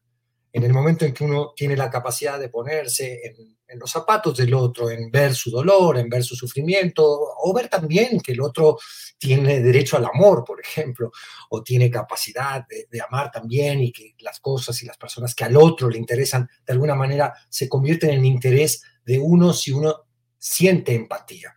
La empatía es una herramienta clave. No voy a entrar acá en la discusión biologicista de si viene del instinto o es un constructo social, acaso sea una combinación, como suelen ser muchas de las costumbres humanas, una pulsión, la empatía que viene en nuestra naturaleza, pero que se fomenta más o menos a través de la presión cultural. Y yo creo que lo que vimos con el neoliberalismo fue un atentado al amor, por ponerlo en términos de 14 de febrero. ¿Por qué lo digo así? No quiero sonar ni cursi ni exagerado, porque se violentó la empatía y se violentó el sentido social, que es lo que estaba detrás de tu pregunta, Julio. Tiene que haber un cariño, un afecto, un sentido de comunidad, entre otras cosas porque somos seres gregarios. Esto no es ni bueno ni malo en sí, pero así es la naturaleza humana. Dependemos de los otros para sobrevivir. Si no, yo le propondría a mucha gente que hoy critica el colectivismo que relea a Robinson Crusoe. Es una historia donde nos lleva a una reducción al absurdo, donde si estamos solos como individuos en el mundo, pierde sentido nuestra propia existencia. Nuestra existencia tiene sentido únicamente en el reflejo comunitario, en los otros. Y el neoliberalismo yo creo que instaló un modelo muy individualista, instaló una retórica y una narrativa profundamente individualista con la que se sostiene la falacia del mérito, de la meritocracia, la falacia que ahora estamos viendo de manera exagerada en un presidente argentino que la dice en Davos, ¿no? Del empresario benefactor y el trabajador victimario de ese empresario, las reivindicaciones y reclamos de las clases más necesitadas de las sociedades vienen a ser una agresión al mundo decente, que no entendería esa agresión, la importancia de estos empresarios que son los que mantienen a las sociedades. Hay un ataque, y hubo un ataque muy grande a la idea de salvarnos como comunidad, pero si no recuperamos el amor en su sentido más amplio, que exige cooperación, solo con cooperación podremos salir de los terribles retos que como especie humana, como sociedad mexicana, tenemos todos enfrente. El amor es un instrumento que habría que cultivar más, habría que entender sus reglas, tiene que ver también con la generosidad. Así que bueno, hoy apostemos, como dice Daniela, de que el amor va a salvarnos. Yo creo que es la gran herramienta emocional que tiene el bicho humano para combatir las otras cosas oscuras de la existencia. Bien, Federico, gracias. Arturo Cano, ya que estamos aquí en las reflexiones, te pregunto, ¿qué tanto hoy subsiste ese sentido del amor colectivo después de la pandemia, del COVID-19, después de los problemas económicos, de todo lo que hay? En las luchas políticas y sociales, tú que has conocido pues todo lo que ha sucedido en estas décadas recientes en este ámbito, ¿percibes que sigue habiendo el amor hacia los demás en los mismos términos de lucha por cambio, de lucha revolucionaria, o impera cada vez más ese sentido individualista y la desagregación de lo social? Cuando la izquierda, y hablo de todas las izquierdas, pierde el foco de las causas justas, de las luchas históricas, para concentrarse, por ejemplo, solo o exclusivamente en lo electoral, creo que sí perdemos algo de esa capacidad de construir fuerzas, de construir, de canalizar la energía social hacia la mejora colectiva, hacia el bienestar común. Hay muchas señales de esperanza, aun cuando se ha perdido también mucho. O sea, basta convivir un día con un colectivo de madres buscadoras, acercarse alguna vez a una cooperativa de pequeños productores de café en Oaxaca, mirar el trabajo que hacen colectivos a favor de los migrantes en cualquier ciudad fronteriza. En fin, persisten estas expresiones de empatía, de solidaridad, de amor por los demás, por el prójimo, pese a lo que a lo que está ocurriendo y pese muchas veces al horror que se vive en algunas zonas del país. Entonces yo creo que eso es lo que nos da esperanza, pues porque sin esperanza ya todos seríamos cínicos, ¿no? Entonces creo que todavía persisten estas expresiones que nos permiten tener algo de fe en el país, en que su energía social será canalizada hacia el bienestar de todos y que no ganará el individualismo, que ganará la jornada de 40 horas y no las ganas slim de tener un canal de televisión. Bien, Arturo. Daniela, en el periodismo, ¿el amor es un ingrediente para hacer periodismo? Sí, el amor a quien te lee, ¿no? A quien buscas llegar. Yo creo que amor diagonal respeto, de poder decir, oye, esto está ocurriendo, es importante que lo sepas, y estar sobre todo más apegado a la verdad. Y creo que también esta reflexión nos lleva a uno de los temas que nos mandaron esta mañana para aterrizarlo, pues, sobre el caso de Aguilar Camín, ¿no? Que, digo, espero no estarme adelantando, pero sí tenía esta reflexión sobre a quién nos debemos, ¿no? Yo ahorita lo que les mencionaba de sí tener amor a la profesión y amor a quien busca servir como periodista. Ahorita lo que ha ocurrido en los últimos años con Aguilar Camín nos muestra como toda esta parte del grupo que tiene la etiqueta muy bien pegada de ser intelectuales.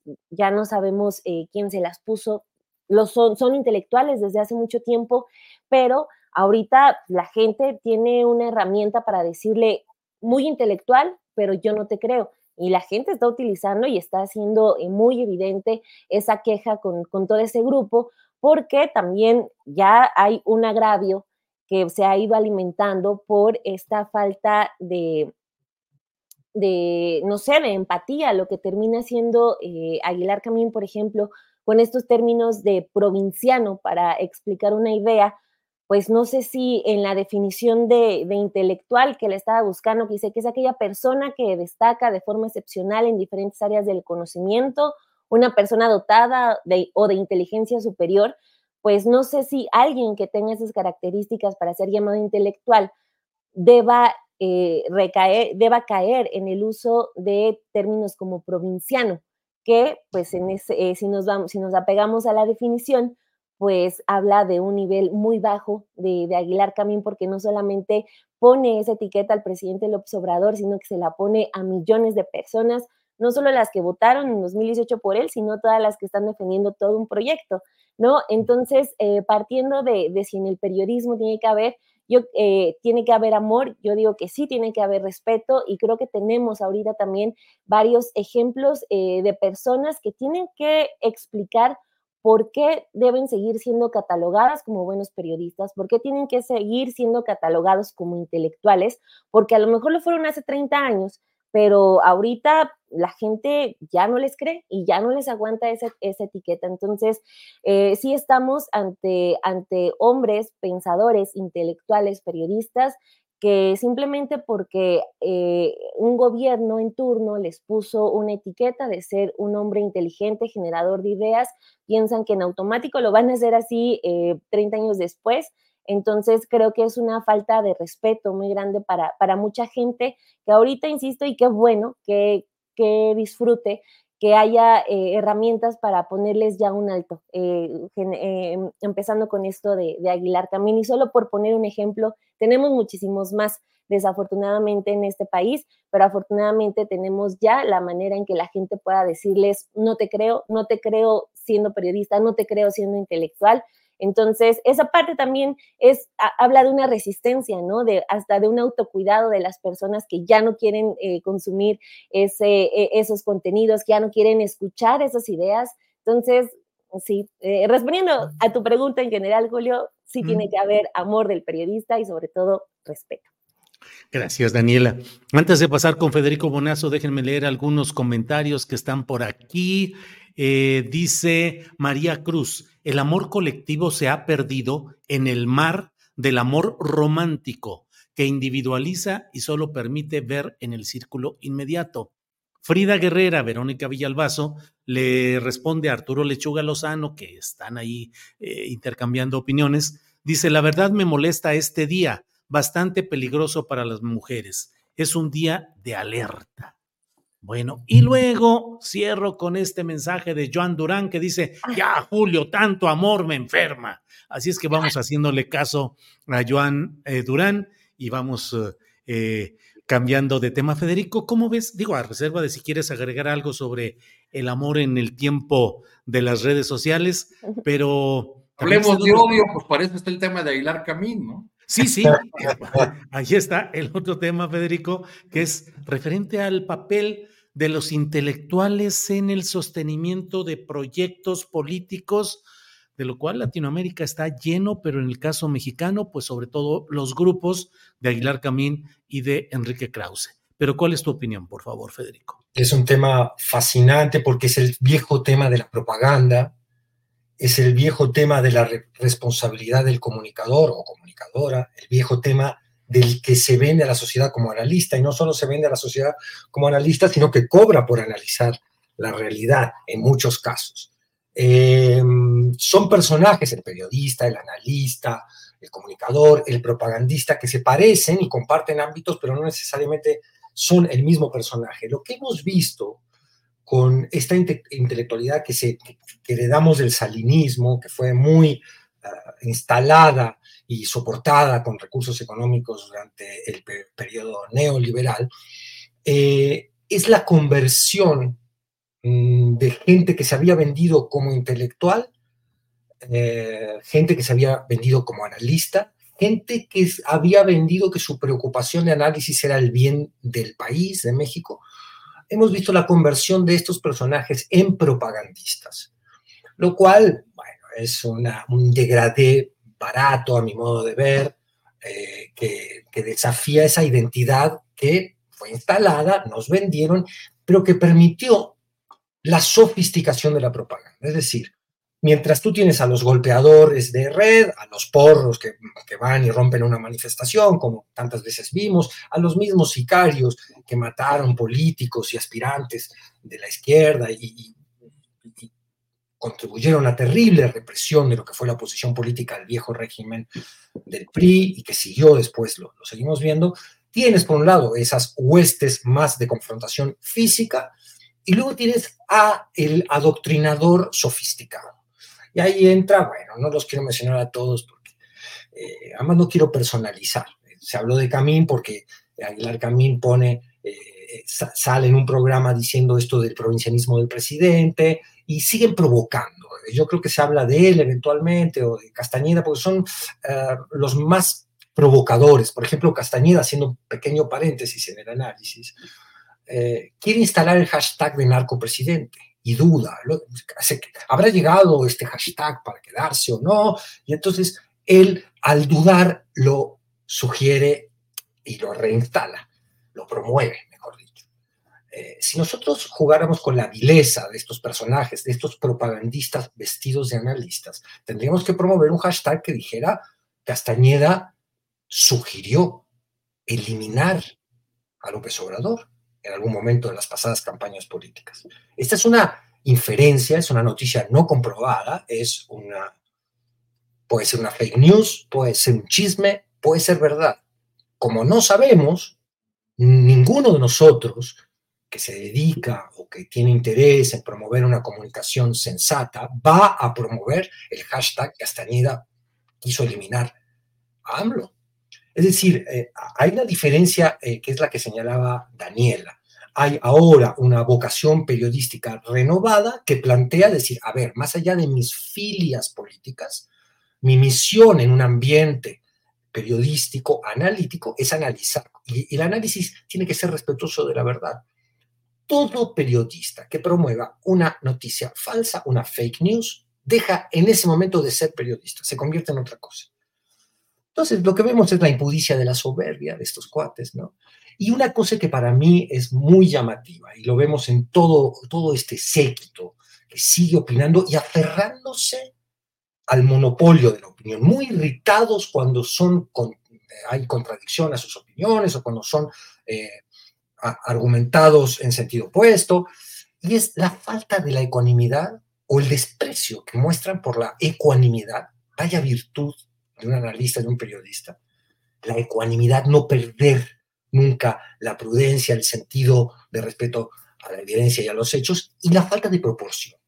Entonces, cuando estos personajes, Lorenzo Córdoba, siempre menciono este ejemplo porque va a conducir la marcha rosa del próximo domingo. Cuando Lorenzo Córdoba, un hombre de tanta responsabilidad pública como él, dice que el presidente tiene un pensamiento político fascista, ¿qué está ocurriendo ahí? Ahí hay un acto de propaganda ya directo, en pos de una opción electoral, que es la de Xóchitl Gálvez. Entonces, si esta gente dijera, miren, disculpen, yo vengo a esta mesa a hacer propaganda política, adelante.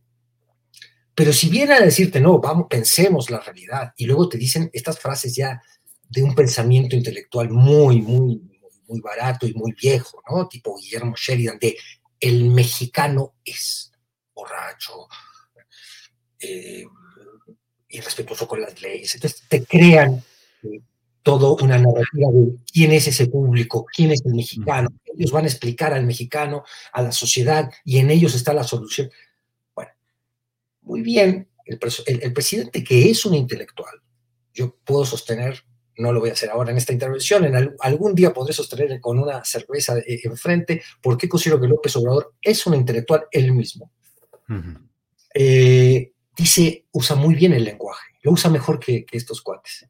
Cuando usa el término sabiondos, ¿no? Les queda muy bien. Violeta Vázquez Rojas le dijo a Denise Dresser en un momento, bienvenida a su recién adquirida intrascendencia, Denise. Es decir, hay toda una nueva generación de intelectuales, de periodistas, de personas que se han tomado muy en serio, y con esto termino, la responsabilidad del comunicador, que está desafiando a un viejo séquito muy anquilosado que ha desnudado su vocación de propagandista mucho antes que su talento como analistas o comunicadores. Bien, gracias. Arturo Cano, ¿qué opinas sobre este tema de los intelectuales, Aguilar Camín, Nexos, el provincianismo, las mesas de análisis en ámbitos televisivos? En fin, es mucho lo que se puede hablar. Arturo, por favor. Atinan cada vez menos, ¿no, Julio? En sus análisis, en sus... Es que no supe si me decías atinan o patinan, y te iba a decir, no, sí, claro. De patinar, pues sí, sí, no, patinan. Patinan cada vez más. Sí. Yo no sé si esto se deba a que no han podido recuperarse del hecho de haber perdido el oído del príncipe, o que tuvieron con Salinas, por ejemplo, o que más bien no han podido quitarse el enojo de perder el acceso a los recursos públicos que Salinas y otros les dieron ampliamente. Lo ha recordado el presidente allá al exhibir estos recibos, pero creo que la oposición haría bien en dejar de escuchar a algunos personajes de estos que siguen teniendo el megáfono más grandote porque tienen los programas de análisis en la televisión. Son los más vistos y escuchados en consecuencia, porque las televisoras siguen mandando en términos de audiencias. Pero esta nueva aparición de Aguilar Camín con estos comentarios me hizo recordar una pieza que se divulgó en 2020, en plena pandemia, donde Aguilar Camín habló frente a sus excompañeros del Instituto Patria, donde estudió el Colegio de los Jesuitas, y que fue muy comentada en su momento. Una ruta trazó Aguilar Camín ahí con sus excompañeros de escuela para sacar a López Obrador del poder. Es una pieza que pueden todavía ver en YouTube, pero es muy interesante porque después de que la oposición le hizo caso en todo lo que Aguilar Camín dijo en esa pieza, es decir, hablaba de que había que derrotar la elección de 2021, que había que hablar en lo cortito con los 11 ministros de la Suprema Corte para descarrilar las leyes anticonstitucionales de López Obrador, cosa que ha ocurrido, pero no ha logrado lo que él decía que iba a pasar si lograban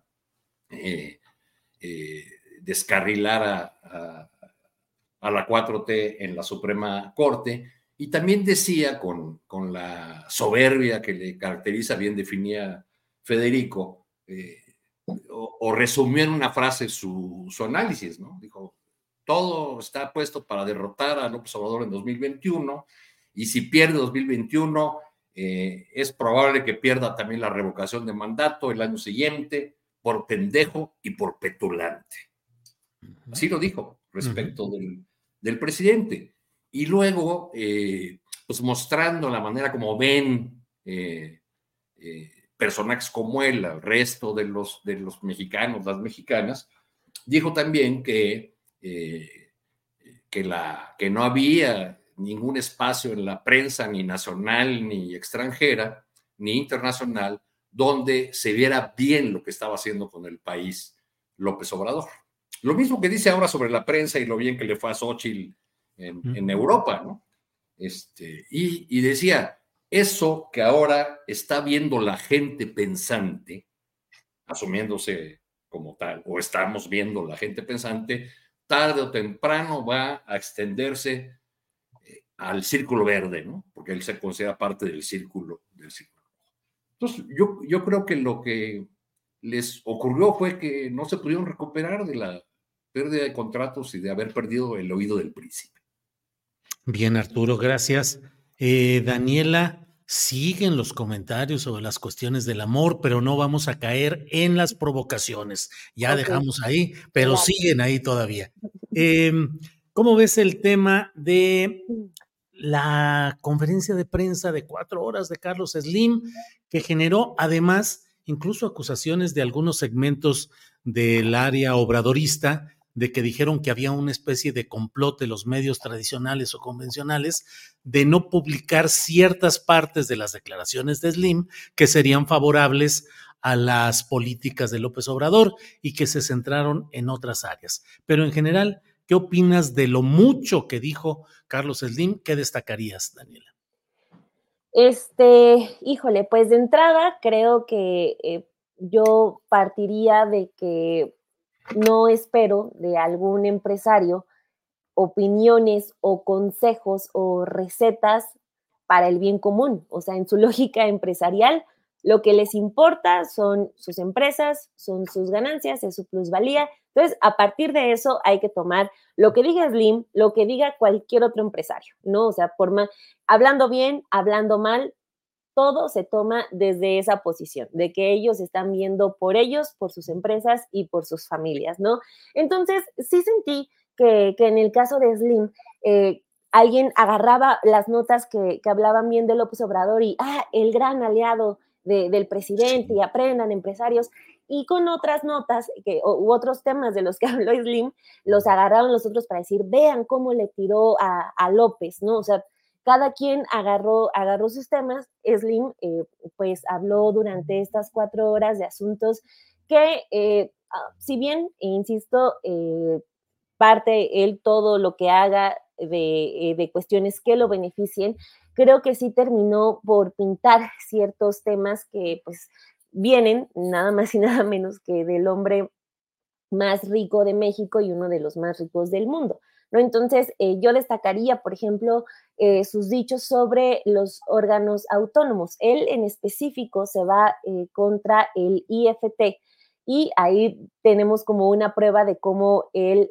pone los temas conforme le convengan. Claro que el IFT, por ejemplo, con Enrique Peña Nieto, cuando se estaba aprobando la reforma de telecomunicaciones, que fue muy fuerte y ha sido una de esas reformas del paquete de las famosas reformas estructurales de la que poco se habla, y en la que el IFT resultó ser una oficina realmente obsoleta. Pero pues a él no le fue tan bien, ¿no? Porque sí le movieron parte del negocio, y ahí está. Entonces, no importa que desaparezcan los organismos autónomos, cuando, pues bueno, creo que eso merece una discusión un poco más profunda, sobre todo respecto al INAI. Sé que lo que digo es un poco polémico y me van a cancelar porque la gente ahorita está muy enojada con el INAI, pero sí creo que si viene de un empresario hay que tomarlo con reservas. También el hecho de lo que mencionó de Pemex es otra de las cosas que considero importantes, pero que también me brinca que, pues, ¿por qué lo dice tantos años después? ¿No? O sea, él habla de que Felipe Calderón y Peña Nieto secaron Pemex, se acabaron Pemex. Pues bueno, a lo mejor en su momento hubiera sido más importante que hiciera esa queja, en lugar de hacerlo ahorita nada más para que fuera una anécdota o una nota más que nos reforzara lo que ya sabíamos, lo que pasó en ese momento, que esos gobiernos no hicieron nada por Pemex, lo privatizaron, tenemos esa reforma energética, etcétera, ¿no? Entonces, creo que sí, es importante porque es un empresario de mucha importancia que casi no da conferencias, pero que también creo que resulta simplemente como, otra reforma, otra conferencia de Slim, que como la anterior, la que da cuando llega Donald Trump a la presidencia, desató previamente como muchas dudas de, ¿pero qué va a decir? ¿Se va a lanzar como presidente? ¿No se va a lanzar? Y al final, pues, simplemente comentó sus historias de cómo empezó sus inversiones. En esta ocasión vuelve a hacer lo mismo. Otra vez había previamente muchas dudas sobre lo que iba a decir. Se refiere otra vez a cuestiones anecdóticas. Entonces, creo que por la tardanza y por lo acatado que estuvo, no lo siento tan profundo. Incluso cuando iba a dar, por ejemplo, nota el tema de quién le ofreció la candidatura presidencial, que es algo que el presidente López Obrador escribió en su último libro, el llamado Gracias, pues como que ahí cambió la versión, dijo, no, a mí no me ofreció Claudia X González ni nadie más la candidatura, lo dijeron en redes. Entonces ahí como que, bueno, ahí se tambaleó la versión del presidente López Obrador, ya no sabemos bien a bien qué pasó. O por ejemplo, de cuando dice, Yo voy a decir las cosas que, en las que estoy de acuerdo hasta que se vaya. Pues, ¿pero por qué hasta que se vaya? ¿Por qué no en este momento? ¿O va a tardar otra vez otros 2 sexenios para decir lo que dijo de Pemex y Calderón? Entonces, sí creo que pues una anécdota más de esta carrera de Slim y ya. Bien, Federico Bonazo, Slim, privatizaciones, apoyo a programas neoliberales económicos con el propio Salinas de Gortari. Te pido tu opinión y también te pido que si la puedes enlazar con lo que está sucediendo en Argentina, con la serie de propuestas de Milei, del presidente argentino, que está enfrentando una resistencia fuerte en algunos segmentos en los cuales incluso pues se refieren a veces a lo sucedido en México en toda esa etapa de las privatizaciones y el neoliberalismo salvaje. Federico. Sí, un tema muy amplio el que me sugieres, voy a intentar hacer una síntesis. Primero creo, me hago una pregunta como ciudadano, que imagino que se la han hecho varios. ¿Por qué ahora esta conferencia de Slim? ¿Qué propósito hay detrás? Yo vi en gran parte de su conferencia una descarga de responsabilidad ante la sociedad. Yo no soy ese empresario que se hizo justamente al calor de las privatizaciones neoliberales. Ustedes tienen que entender los riesgos de lo que significó invertir.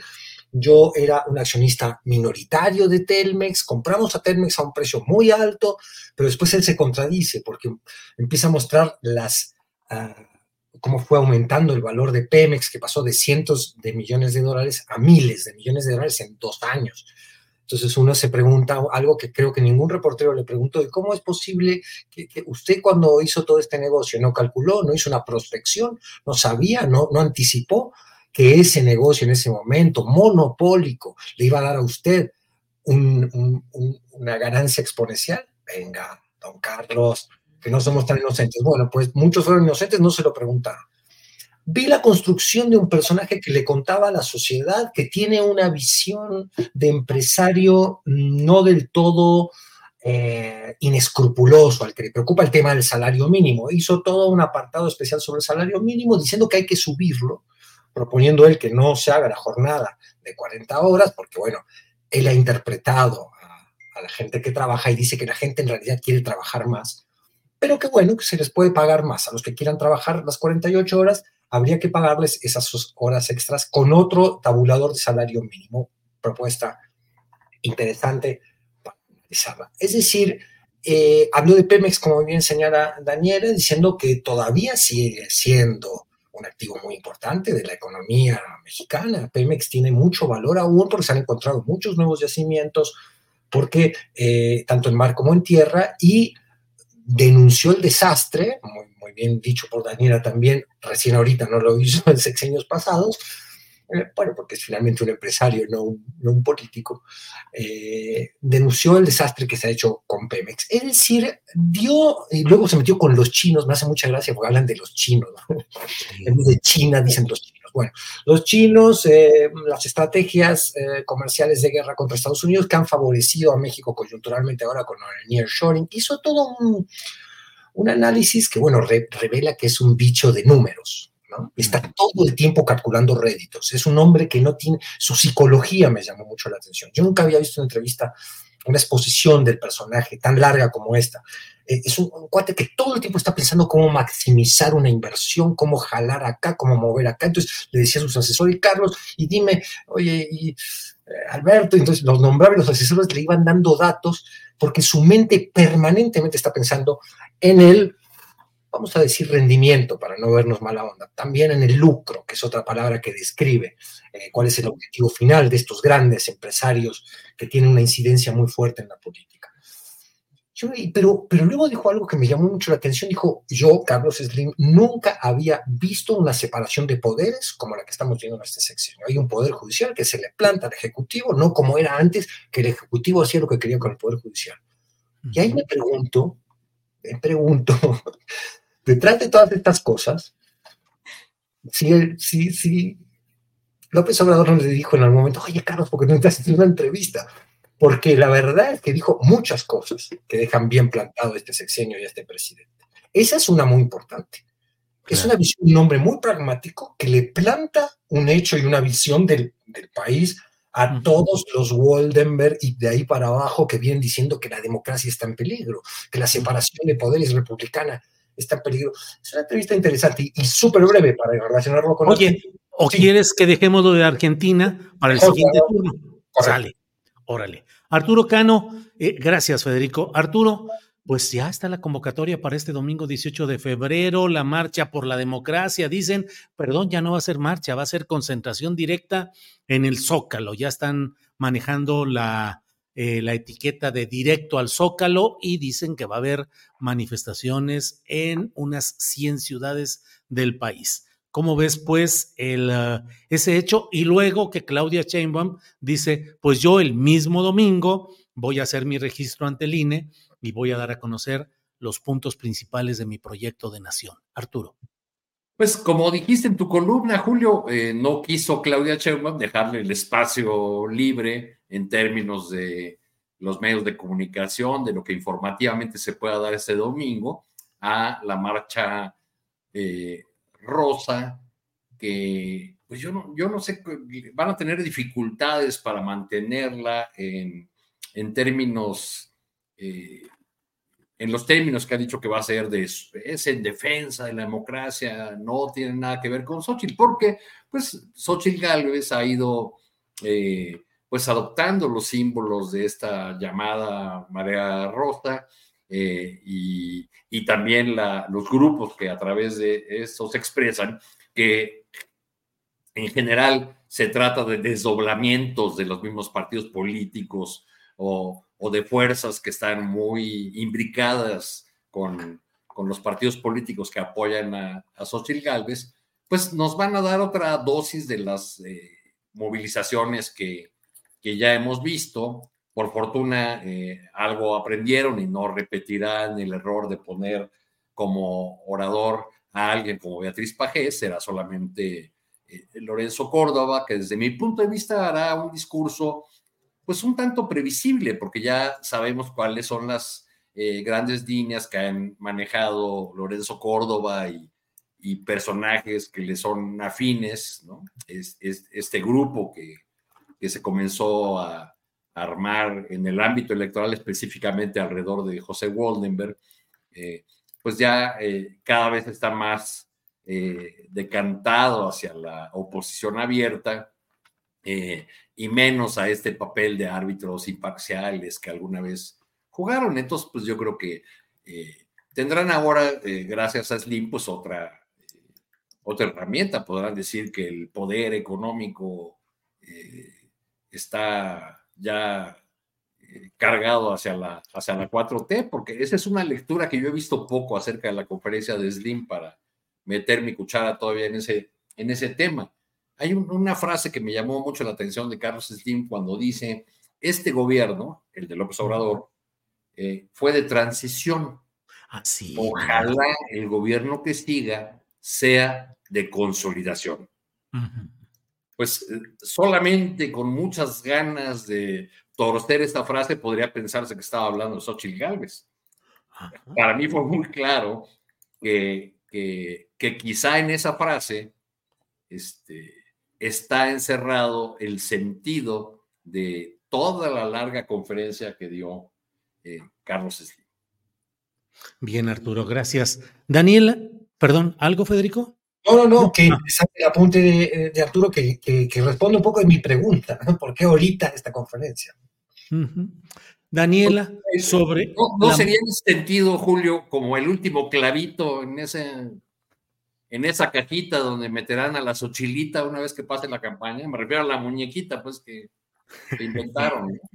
Sí, pues eso pareciera un fijar postura de Carlos Slim que implica un cierto deslinde de algunos aspectos del actual gobierno que dice, a mí no me ha beneficiado la 4T, aunque hay reportajes que señalan el número de 2.300, 2.500 contratos que le han sido otorgados en esta administración y que le han implicado un ingreso por 60,000 millones de pesos.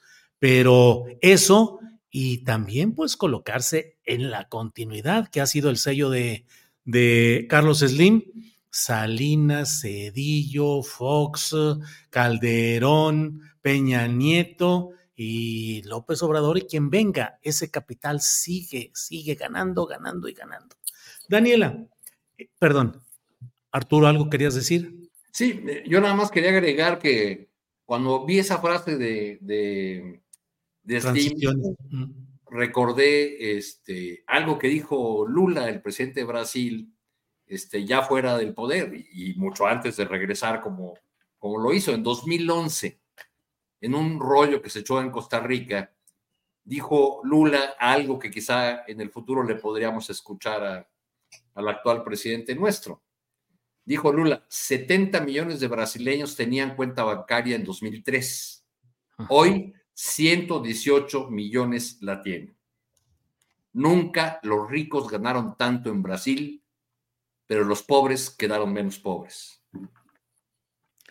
Bueno, gracias Arturo. Daniela Barragán, Daniela, se nos va el tiempo y quisiera pedirte tu opinión sobre esta guerra electoral en las redes de los bots, con el tema específico de estas narcoetiquetas que duraron 11 días o algo así en el primer lugar, las 4 tendencias, en el primer lugar en las tendencias de X antes Twitter, pero está desatada la guerra en un sentido y en otro, no solo con esas narcoetiquetas, sino también con publicidad. Por cierto, hoy recibimos lo pongo luego una publicidad que está circulando, nos comentabas Arturo, en algunos lugares señalando la crisis del agua y los responsables. Pero ¿cómo ves pues esta guerra de etiquetas, Daniela? Muy costosa, ya lo que se hace cada vez más urgente conforme pasan los días y sigue narcopresidente, narcocandidata Claudia, narcopresidente AMLO, o sea, ya son algunas variantes las que tiene la primera etiqueta, la de narcopresidente.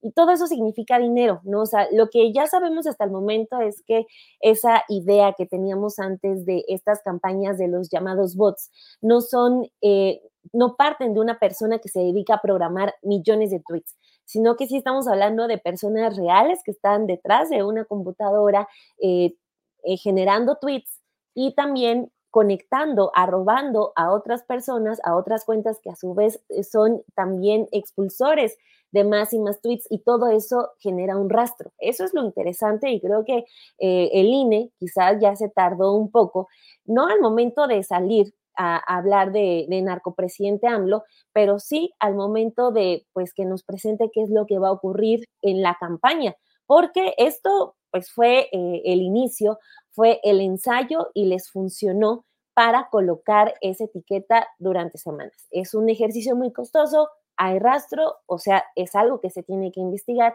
y que el INE tiene que dar garantías explicando si tiene un departamento sobre tecnología cibernética, no sé lo que sea, pero que está preparado para ya enfrentar lo que se viene. Hoy justo en AP salía una nota sobre cómo algunas plataformas como TikTok, también Meta, ya están trabajando en colocarle a las publicaciones esta etiqueta de generado con inteligencia artificial, que es simplemente un aviso para abonar a la transparencia para el usuario de que lo que está viendo puede haber sido manipulado, ¿no? Aquí, claro, la red social que no se ha sumado a esta iniciativa porque lo que dice esta nota de AP es que en más de 50 países este año va a haber elecciones. Entonces, es una preocupación generalizada, pero la red social que no se ha sumado a toda esta iniciativa es Twitter, que también creo que lo que reflexionaba es que Twitter es como una especie de Disneylandia para los conservadores, ¿no? Para todos estos grupos de derecha que sienten que colocar un hashtag es la victoria completa, que un hashtag puede en automático derrocar a un presidente. Yo creo que justo con este hashtag de los 170 millones, dice el presidente, que se ha replicado esta etiqueta desde que empezó toda esta publicación de los famosos 3 reportajes, pues creo que tiene la oportunidad el próximo 18 de febrero de demostrar que pues 170 millones de personas que están tuiteando aparentemente sobre el narcopresidente tienen esa molestia y tienen la capacidad de salir a las calles para elevar su protesta, ¿no? Porque pues ahí se va a ver el reto. Pueden tener Twitter, pero Si apagamos Twitter un día, ¿qué va a pasar? ¿No? O sea, el país sigue caminando con plena normalidad, la economía está bien, sí puede haber molestias, las hay en todos los países, pero hay vida más allá de Twitter, afortunadamente, que es esa cuna de odio, de crítica, híjole, es como algo ya muy salvaje esa red, pero afortunadamente podemos simplemente cerrar una aplicación, abrirlo una hora y ya, te enteras de lo que existe. Así que tienen ya el reto de demostrar que hay mucha molestia por esos reportajes. Vamos a ver si el 18 de febrero, ya el próximo domingo, se logra ver o logran materializar eso que tanto están festejando de esas 4 etiquetas en Twitter. Bien, Daniela. Antes de seguir adelante, déjenme leer este comentario de CJ que dice: el SAT no le paga a sus practicantes la beca que nos prometió desde octubre del año pasado. A muchos nos adeudan 4 pagos y el personal administrativo no responde. Así es que SAT, que no se haga pato el SAT, y sobre todo, si cobran, si tratan de cobrar, pues que paguen también a quien les tiene como practicantes el derecho a esa beca. Bueno, Federico Bonazo, Federico, ¿cómo va el tema de Argentina? Y no solo es una referencia en lo general, sino que en particular creo que sirve mucho para que los mexicanos veamos lo que allá se pretende hacer con la experiencia de lo que ha sucedido en México y en circunstancias como las actuales. Federico. Sí, lo comentamos siempre que tocamos el tema, que es en este momento un modelo, un experimento social y económico, el que se lleva a cabo en la Argentina por parte de un gobierno que directamente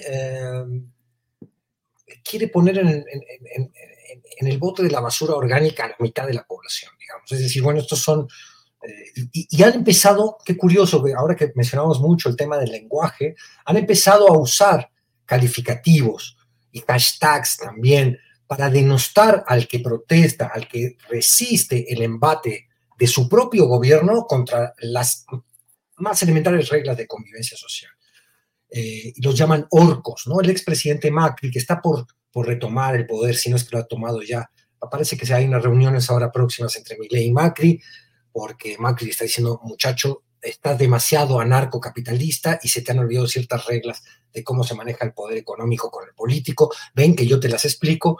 Y bueno, un resumen muy rápido sería, ha resistido el Congreso de la República Argentina el primer embate de las leyes, sigue vigente los decretos de Milei que están generando ganancias a las grandes corporaciones y empresas privadas, y este experimento social económico en la Argentina tiene un reflejo inmediato y permanente en el resto del mundo. Hemos visto a los voceros, los que aquí instalan el narcopresidente y que además lo deben instalar allá, porque hay una comunicación orgánica entre la derecha y sus voceros y promotores argentina con la mexicana y la mundial, sobre todo la del mundo latinoamericano y de habla hispana. La Atlas Network, que parece que Xóchitl los visitó ahora o se entrevistó con alguno de ellos, es información que habría que confirmar, pero seguro lo ha hecho en el pasado o ha coqueteado con ellos de alguna manera, coordina todos estos embates de propaganda política que estamos viendo. Y entonces le conviene muchísimo a la gente de allá también meterse en la política mexicana y promover la idea de ataque a todas las figuras de la izquierda, por ejemplo. Entonces, los llaman orcos, ¿no? Me quedé por eso, el expresidente Macri llama orcos a la gente de bajos recursos, los llaman piqueteros, los llaman zurdos, es decir, ha empezado toda una denostación basada en estigmas. Tú le colocas un estigma, como se lo colocaron a Correa, de corrupto, y puedes tirar un gobierno. Eso es lo que han querido hacer aquí con el narcopresidente, y por supuesto que no va a prosperar porque hay una población muchísimo más enterada de la realidad de lo que hay en otras latitudes. Pero esa es la estrategia, es peligrosa, hay que denunciarla, hay que ejercer resistencia, sin, propongo yo, como hablaba en mi primera intervención, sin caer en el juego nosotros, de usar los hashtags. Nosotros me refiero a la porción democrática republicana que cree en las reglas del juego, del diálogo y no del insulto y del estigma. Por ahí lo veo yo. Bien, Federico, gracias. Arturo Cano, pues ¿Qué te digo? Quedan muchos temas. Mira, se han registrado ya los aspirantes de Morena para presidir 5 alcaldías. Es una nota de La Jornada. En Cuauhtémoc queda Katy Monreal, la hija de Ricardo Monreal. En Coyoacán, Ana de la Madrid. En Tlalpan, Gabriela Osorio. En Azcapotzalco, la undiputada local Nancy Núñez. Y por último, el también diputado local Fernando Mercado en la Magdalena Contreras. Y en la tarde se van a dar a conocer los abanderados de Álvaro Obregón, Coajimalpa y Milpa Alta. Por otra parte, comento que se ha informado de tiroteos, más de 10 heridos luego de un tiroteo durante el desfile de los ganadores de este Super Bowl, los Chiefs de Kansas City. Según lo que están reportando, más de 10 personas resultaron heridas. Hubo disparos al oeste de Union Station, cerca del garage, y varias personas resultaron heridas, es lo que ha informado el jefe de la policía de aquel lugar. Arturo Cano, llega el momento del postrecito, minutito y medio de comentario final para ir cerrando el changarro. Arturo, por favor. No sé qué le aportan a Morena esos candidatos del PRI en la Ciudad de México, pero bueno, pues ya iremos viendo. Vi también que se ha anunciado que hoy mismo van a dar a conocer Morena sus 300 candidatos a diputados, porque la intención es que ya la plana completa de candidatos acompañe a Claudia Sheinbaum el domingo en su registro oficial ante el INE. Nada más quería agregar, Julio, sobre ese tema de las redes sociales y los bots y todo. Hay en México 123 millones de teléfonos inteligentes. Uh-huh. Twitter tiene 17 millones de usuarios. Uh-huh. Es decir, un poco más de 13% de la población. ¿Cuántos de esos usuarios de Twitter se entran a esa red social para interesarse en asuntos políticos? Una minoría, uh-huh, ¿no? La mayoría están ahí por cosas de espectáculos, entretenimiento, otros asuntos. Entonces, creer que ahí se van a dirimir los asuntos públicos y cacarear como un gran triunfo haber logrado colocar una etiqueta, que además todos los que saben de esos asuntos plantean que pues echaron a andar una maquinaria costosa, pues es realmente renunciar a hacer política y renunciar ya a ser competitivos en esta elección. Gracias, Arturo. Daniela Barragán, por favor, postrecito. Hablar rápidamente de la nota que se publica hoy en Open Democracy, de esas historias que parecen de terror y que parecen sacadas de un cuento, pero no, o sea, de esta Organización de los Caballeros de Colón, que es una agrupación internacional en la que solamente hay hombres, en la que han operado con muchísimos millones de dólares para llevar mentiras a clínicas para mujeres que quieren abortar. O sea, son estas clínicas en donde les dicen a las mujeres que quieren interrumpir un embarazo que no lo hagan porque se van a quedar estériles, que no lo hagan porque les va a generar cáncer de mama o que les va a afectar psicológicamente por vida, cuestiones que no tienen ninguna relación. Entonces, este reportaje de Open Democracy ubica a los hombres más activos de esta organización llamada Caballeros de Colón, y en el caso de Latinoamérica y México, el personaje más activo es Verástegui.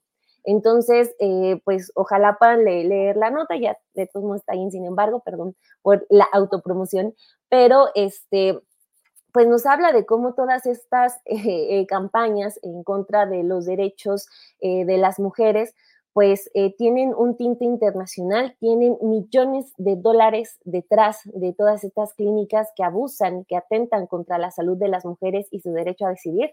Y este señor Verástegui, que pues no simplemente es un pobre exactor de Televisa, sino también un hombre muy peligroso que está lucrando y que está financiando estos centros que son realmente un atentado contra muchas mujeres.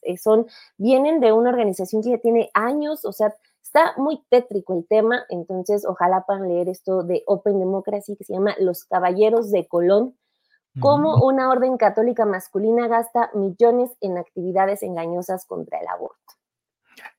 Los caballeros de Colón, vaya, toda una historia ahí de ultraderecha. Antes de irnos,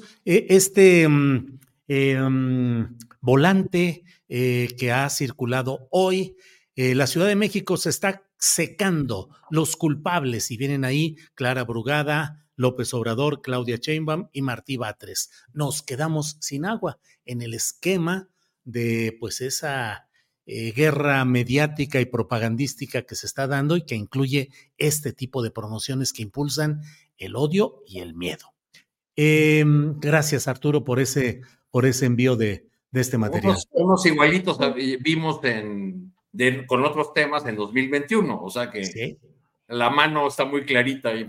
Sí, son como los que le encontraron a Sandra Cuevas cuando le hicieron este operativo donde dijo, ¿a quién le vamos a partir la madre? O algo así, ¿no? Sí, exactamente. Son muy similares. Daniela, recomiéndanos cómo desveemos la imagen de Sandra Cuevas que subió por el Día del Amor. Digo, la de los hijos. Déjenme ponerlo, tenemos esas fotografías, mírenla, ahí, a ver, no sé si es ella, pero tenemos... No, la de la pijama. Sí, tenemos las imágenes ahí de la fotografía de la pijama y de otros. Pijama de corazones porque estamos felices. No hay amor más hermoso que el propio, el que recibimos y damos a nuestra familia. Feliz Día del Amor y la Amistad. Ámense. ¿Cómo ven? Bueno. Una diferencia crucial entre Walt Whitman, el gran poeta que hizo el canto a mí mismo, y Sandra Cuevas. Sí. Imagínate la diferencia. Y mira, la alcaldía Cuauhtémoc. Xóchitl Gálvez, mi rockstar favorito que me ha acompañado a lo largo de mi vida. Gracias por cantarme, respetarme, apoyarme y amarme. Somos un equipazo. Siempre seré tu groupie. Eso dice Xóchitl Gálvez. Marcelo Ebrard, feliz Día del Amor y la Amistad, mi vida. A Rosalinda Bueso. Lili Telles, feliz San Valentín, hoy 14 de febrero, que nos fleche Cupido. Y luego tenemos este tag de los novios. Claudia Sheinbaum con su novio. Y creo que es todo, sí es todo lo que tenemos.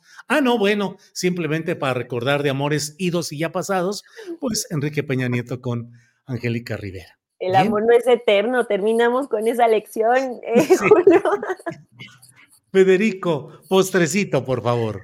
Bueno, yo lamento mucho si mi postrecito en el día de San Valentín es un poco triste, tenebroso, pero creo que no puedo yo estar en una mesa de análisis periodístico sin mencionar el horror de Gaza, que continúa a los ojos del mundo. Estamos viendo niveles de crueldad ya que, hace rato ya que no los podemos soportar, pero que prueban uno y otro día que hay un plan de exterminio. Tú no puedes decirle a una población de más de 1 millón de personas que se traslade al sur, hacia Rafah, porque allí van a encontrar los refugios y luego bombardear los refugios. Entonces hay algo muy perverso, muy inhumano, muy cruel, que llama la atención y que es primero, la denuncia de este crimen horrible, que a mi modo de ver ya no queda ninguna duda de que es un genocidio, pero más allá del problema semántico, es un crimen espantoso. ¿Y qué podemos hacer? ¿No? Muchas veces en las redes, con mis amigos, discutimos qué podemos hacer los ciudadanos, cómo podemos influir en nuestros líderes. Yo creo que hay señales, lo estamos viendo en el Parlamento de los Estados Unidos, donde ya hay resistencia, aunque se aprobó el paquete de ayuda económica a Israel, ya hay una resistencia más articulada y más altisonante. Pero el mundo está testiguando uno de sus episodios, la historia humana está testiguando uno de sus episodios más terribles, más que nos roban la esperanza, justamente. A ver si algo del amor que nos queda puede influir en los líderes que tienen enorme responsabilidad hoy en lo que está sucediendo allá en Israel y Palestina. Gracias, Federico, Arturo, Daniela. Cierro, empezamos hablando del amor y déjenme comentar con ustedes una nota en El País México que dice que los colibríes corren peligro de extinción por la brujería y la promesa de amor en San Valentín. El colibrí asociado al buen augurio, cuando cruza tu camino y revolotea, es capturado luego para prepararlo y así conseguir llegar al corazón del ser amado. Y esto tiene en peligro de extinción a 39 de las 57 especies que habitan el territorio mexicano, según datos de la Unión Internacional para la Conservación de la Naturaleza. Así es que amor, pero no dañemos a nadie más. Cuidemos a los colibríes, amémonos no solo a nosotros mismos en la tesis autoexploratoria de Sandra Cuevas, sino hagámoslo en lo colectivo. Empatía, amor y amistad para todos. Arturo, Federico, Daniela, gracias y nos vemos pronto. Abrazo para todos. Muy bien. Gracias. Son las 3:07 PM. 3:07 PM. Le invitamos a que a las 5:00 p.m. de hoy esté con nosotros aquí en este canal Astillero, donde tendremos a Paco Cruz, el gran periodista, con sus videocharlas cruzadas. Y yo estaré con usted nuevamente hoy a las 9:00 p.m. en una videocharla astillada. Por su atención y su amabilidad, gracias a nombre de Tripulación Astillero, gracias y nos seguimos viendo. Hasta pronto.